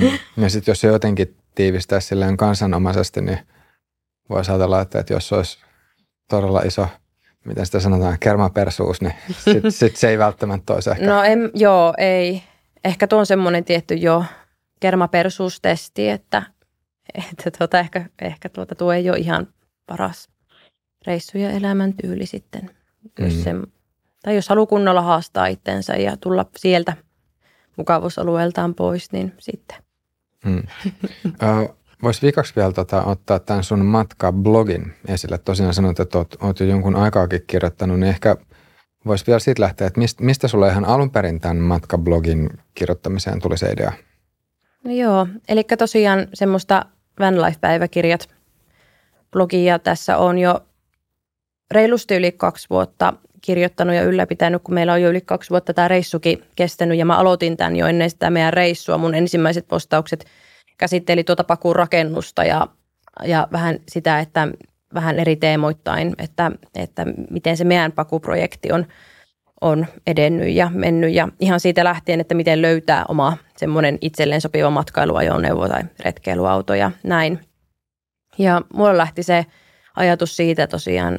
Mä oon aina, aina tykännyt kirjoittaa ja se on ollut mulle luontevaa ja, ja mulla oli, kun tässä pakumatkan alussa, niin tosiaan en ollut itse töissä ja oli vaan säästöt ja oli tilaa kalenterissa, niin mulle oli jotenkin selkeää, että mä haluan myös muille jakaa näitä mun kokemuksia ja, ja, tuota, ja, ja jakaa näitä mun ajatuksia ja kokemuksia ja tunnelmia, matkavinkkejä tien päältä, että myös myös muut, jotka kumminkin enenevissä määrin porukkaa kiinnostaa tämän tyyppinen reissutyyli ja elämäntyyli, niin annan myös, jaan myös sitä omia, koke, omia kokemuksia myös, myös heille, jotka tota, näiden asioiden äärellä, vaikka Googlen hakukoneen äärellä ovat ja googlettavat, niin, tota, mä, niin tahdon, että, että, että nämä mun kokemukset myös sitten tota, antaa tietoa ja, ja inspiroivat myös toivon mukaan myös niitä, jotka miettii, että voisiko tämä olla heille, heille myös tota, semmoinen vaihtoehto reissata ja elää, niin, niin siitä se lähti ja, ja siihen mulla on ollut aikaa, aikaa tässä tuota, ja siihen mä oon tehnyt aikaa tässä, tässä tuota, tämän reissuelämän lomassa, että et tota, äm, mulla on paljon tota, on sen reissupakun rakennuksen ö, lisäksi sitten on, nykyään kirjoitan sitten monesti matkakohde, matkakohdeaiheisia postauksia ja vinkkejä ja, ja ne on, on huomannut ollut tosi, tosi tykättyjä myös ja suosittuja, suosittuja. Ja sitten myös semmoisia, jotka valottaa tätä pakuarkea. Ja vaikka yksi postaus oli silleen, että olin kysynyt tuolla Instagramissa porukalla, porukalta, että mitä te haluatte tietää, että tähän sitä van life-arjesta ja tästä reissuelämän, tyyl, reissuelämän tyylistä. Ja vastasin sitten kaikkiin niihin kysymyksiin sitten siellä blogissa, mitä tuli. Ja, ja, tota, ja haluan vaan, haluan omalta osalta jakaa sitä, sitä tietoa myös muille, en ainoastaan Instagram-kuvien muodossa, vaan myös sitten, että mä haluan enemmän myös, myös kirjoittamalla jakaa sitä tietoa ja semmoista pelkkiin kuviin verrattuna semmoista spesifimpää ja, ja, ja enemmän yksityiskohtaisempaa, se ihan käytännön tietoa, en ainoastaan niitä kauniita, kauniita tunnelmakuvia, vaan myös sitä sekä niin kuin plussia että miinuksia ja, ja sitä mm. tavallaan mahdollisimman semmoista, semmoista tuota kattavaa ja semmoista rehellistä kuvausta. Mm. Niin sanoit just tuossa, että kirjoittaa, tai että yksi, yksi syy taustalla sille kirjoittamiselle on, on just se, että, että, että voisi jakaa kokemuksia muille – mutta onko sulle kirjoittaminen itsessään myös sellainen asia ö, omien ajatusten jäsentämiselle tietyssä mielessä? No on varmasti. Mähän on nuoruudessa kirjoitin paljon päiväkirjoja. Mulla on edelleen tuolla mun lapsuuden huoneessa vanhempien luona niin päiväkirjoja monta laatikollista ja näin, että nykyään se on ehkä se fyysisen päiväkirjan kirjoittaminen on, on sille jäänyt, niin kyllä, tämä, kyllä tuo on myös sitä omien ajatusten – myös jäsentelyä ja dokumentointia. Ja sitten varsinkin, jos joku heittää mulle kysymyksen vaikka se, semmoisiin, vaikka mitä sä oot välillä tässä haastatteluaikana heittänyt, semmoisia asioita, mihin, joiden äärelle ei silleen tuu itse automaattisesti pysähdet, pysähdyttyä, että ne on itselle jotain, on ajatellut, että itsestäänselvyyksiä tai muita, niin ne, se, niin ne on semmoisia, että haastaa itse miettimään nekin asiat auki myös, että kyllä mm. on siinä tuokin aspekti ihan varmasti. Tuleeko mieleen, että mitkä olisi ollut semmoisia joko vaikeimpia kysymyksiä, mitä sitten tämän blogin, tai mitä ihmiset on lähettänyt niin kuin sulle ää, tätä blog, blogia varten, tai sitten muuten mieleen painuvimpia kysymyksiä? Öö, no, en ehkä osaa sanoa mieleenpainuvimmista, mutta semmoisia tiettyjä suosittuja teemoja nousee. Niin kuin ehkä mainittiinkin tuossa, niin hirveän monia kiinnostaa se suihku, hirveän monia kiinnostaa. Monille nousee tämä turvallisuus. Että jotenkin tuntuu, että monilla on semmoinen fiilis, kun tuonne Eurooppaan lähtee, niin siellä on jotenkin hirveän turvatonta ja siellä voidaan heti siellä ja mä en tiedä, mihin se yhdistetään siihen, että sinne murtaudutaan sinne autoon tai sulle fyysisesti tehdään jotain, mutta, hir- mutta monia kiinnostaa se turvallisuus ja mitä me, onko se turvatonta tai koetaanko me semmoisiksi ja mitä semmoisia turvallisuus, miten me panostetaan turvallisuuteen ja ja eri vaikka yöpaikkojen valinnassa ehkä tai, tai muilla tavoilla tai auton turvallisuusjärjestelmässä. Että ehkä semmoinen, ehkä käytännön toimet, kuten just semmoinen suihku, turvallisuus, ehkä pyykinpesu, ehkä tämmöiset, että tämmöiset on semmoisia isoja. Te- ja, ja sitten monet kysyy tätä, mikä kiinnostaa tietenkin ihmisiä. Monesti on tämä on tämä raha, rahoitus ja budjetti, että kuinka paljon tämmöinen, tämmöinen reissuelämän tyyli tai tämmöinen reissupakun rakennus kustantaa ja, ja, ja miten, miten, miten tienata elantonsa tien päällä, kuinka paljon menee kuukaudessa rahaa, mitkä on yleisellä tasolla mahdotonta vastata, koska ne on kaikki semmoisia, että niihin, niihin voi olla monta, niihin jokaisella on oma vastauksensa. Ja itse voi vaan, sitten on avannut meidän meidän näkökulmasta niitä asioita, kuinka paljon meidän budjetti, budjetti oli pakun rakennukseen ja, ja kuinka paljon, tota, kuinka paljon suurin piirtein kuukausitasolla meillä menee rahaa tien päällä ja, ja kuinka paljon suurin piirtein tehdään töitä. Ja tämmöiset kyllä aina kiinnostaa myös. Ja mä ymmärrän sen, koska moni varmaan ajattelee omalla kohdalla myös sitä. Ja moni on kiinnostunut siitä, että, mitä he, että voisivatko he työskennellä ja, ja elää tuommoista liikkuvaa reissuarkea. Että se kiinnostaa ihmisiä enenevissä määrin. Ja nyt varsinkin, nyt huomaan, että koronan jälkeinen aika, kun tämä etätyökulttuuri ja tämä paikkariippumattomuus tuli enemmän semmoiseksi normiksi tietyllä tapaa, niin, mm. niin, niin ihmisiä kiinnostaa myös nuo tavallaan etätyöskentelyn paikkariippumattomuus. Onko lailla semmoisia käytännön konkreettisia asioita, mitä ihmiset kysyy? Joo, no suurimma, joo, ehkä semmoisia ehkä abstrakteja tulee, tai, tai semmoisia, sä oot kysynyt semmoisia aika, aika semmoisia iso, vähän fundamentaalisempia kysymyksiä mm. tässä. Että tulee harva, että kyllä se on enemmän ne käytännön asiat, mitä ihmisiä. Kyllä on, on sitä meidän parisuhteen tilaa kyselty ja, ja näin, että ja myös, myös näitä, mutta kyllä se on nuo käytännön asiat ja, ja raha ja budjetti on ne isoimmat. Miten muuten teillä on sitten taas, jos miettii, että kun, kun nyt sitten, tai kun kirjoitat tuota matkablogia ja myös sitten se parisuhde siinä tietysti mielessä on julkinen osa sitä, sitä asiaa, niin ää, miten sitten yksityisyys, että kuinka helppoa on ollut sitä asettaa, asettaa jotenkin raja siihen, että, että mitkä asiat haluaa pitää itsellään ja mitkä on sellaisia asioita, mistä sitten taas voi kirjoittaa? No mä koen, että se on ollut itsellä silleen, että mulla ei ole hirveästi tarvinnut tehdä sitä rajanvetoa, että mulla on aika luontaista, mitä mä kirjoitan ja, ja mitä en, että – että ehkä tämä on kuitenkin enemmän siihen reissaamiseen liittyvää, eikä semmoista, että semmoista mitään omaa henkistä päiväkirjan pitämistä.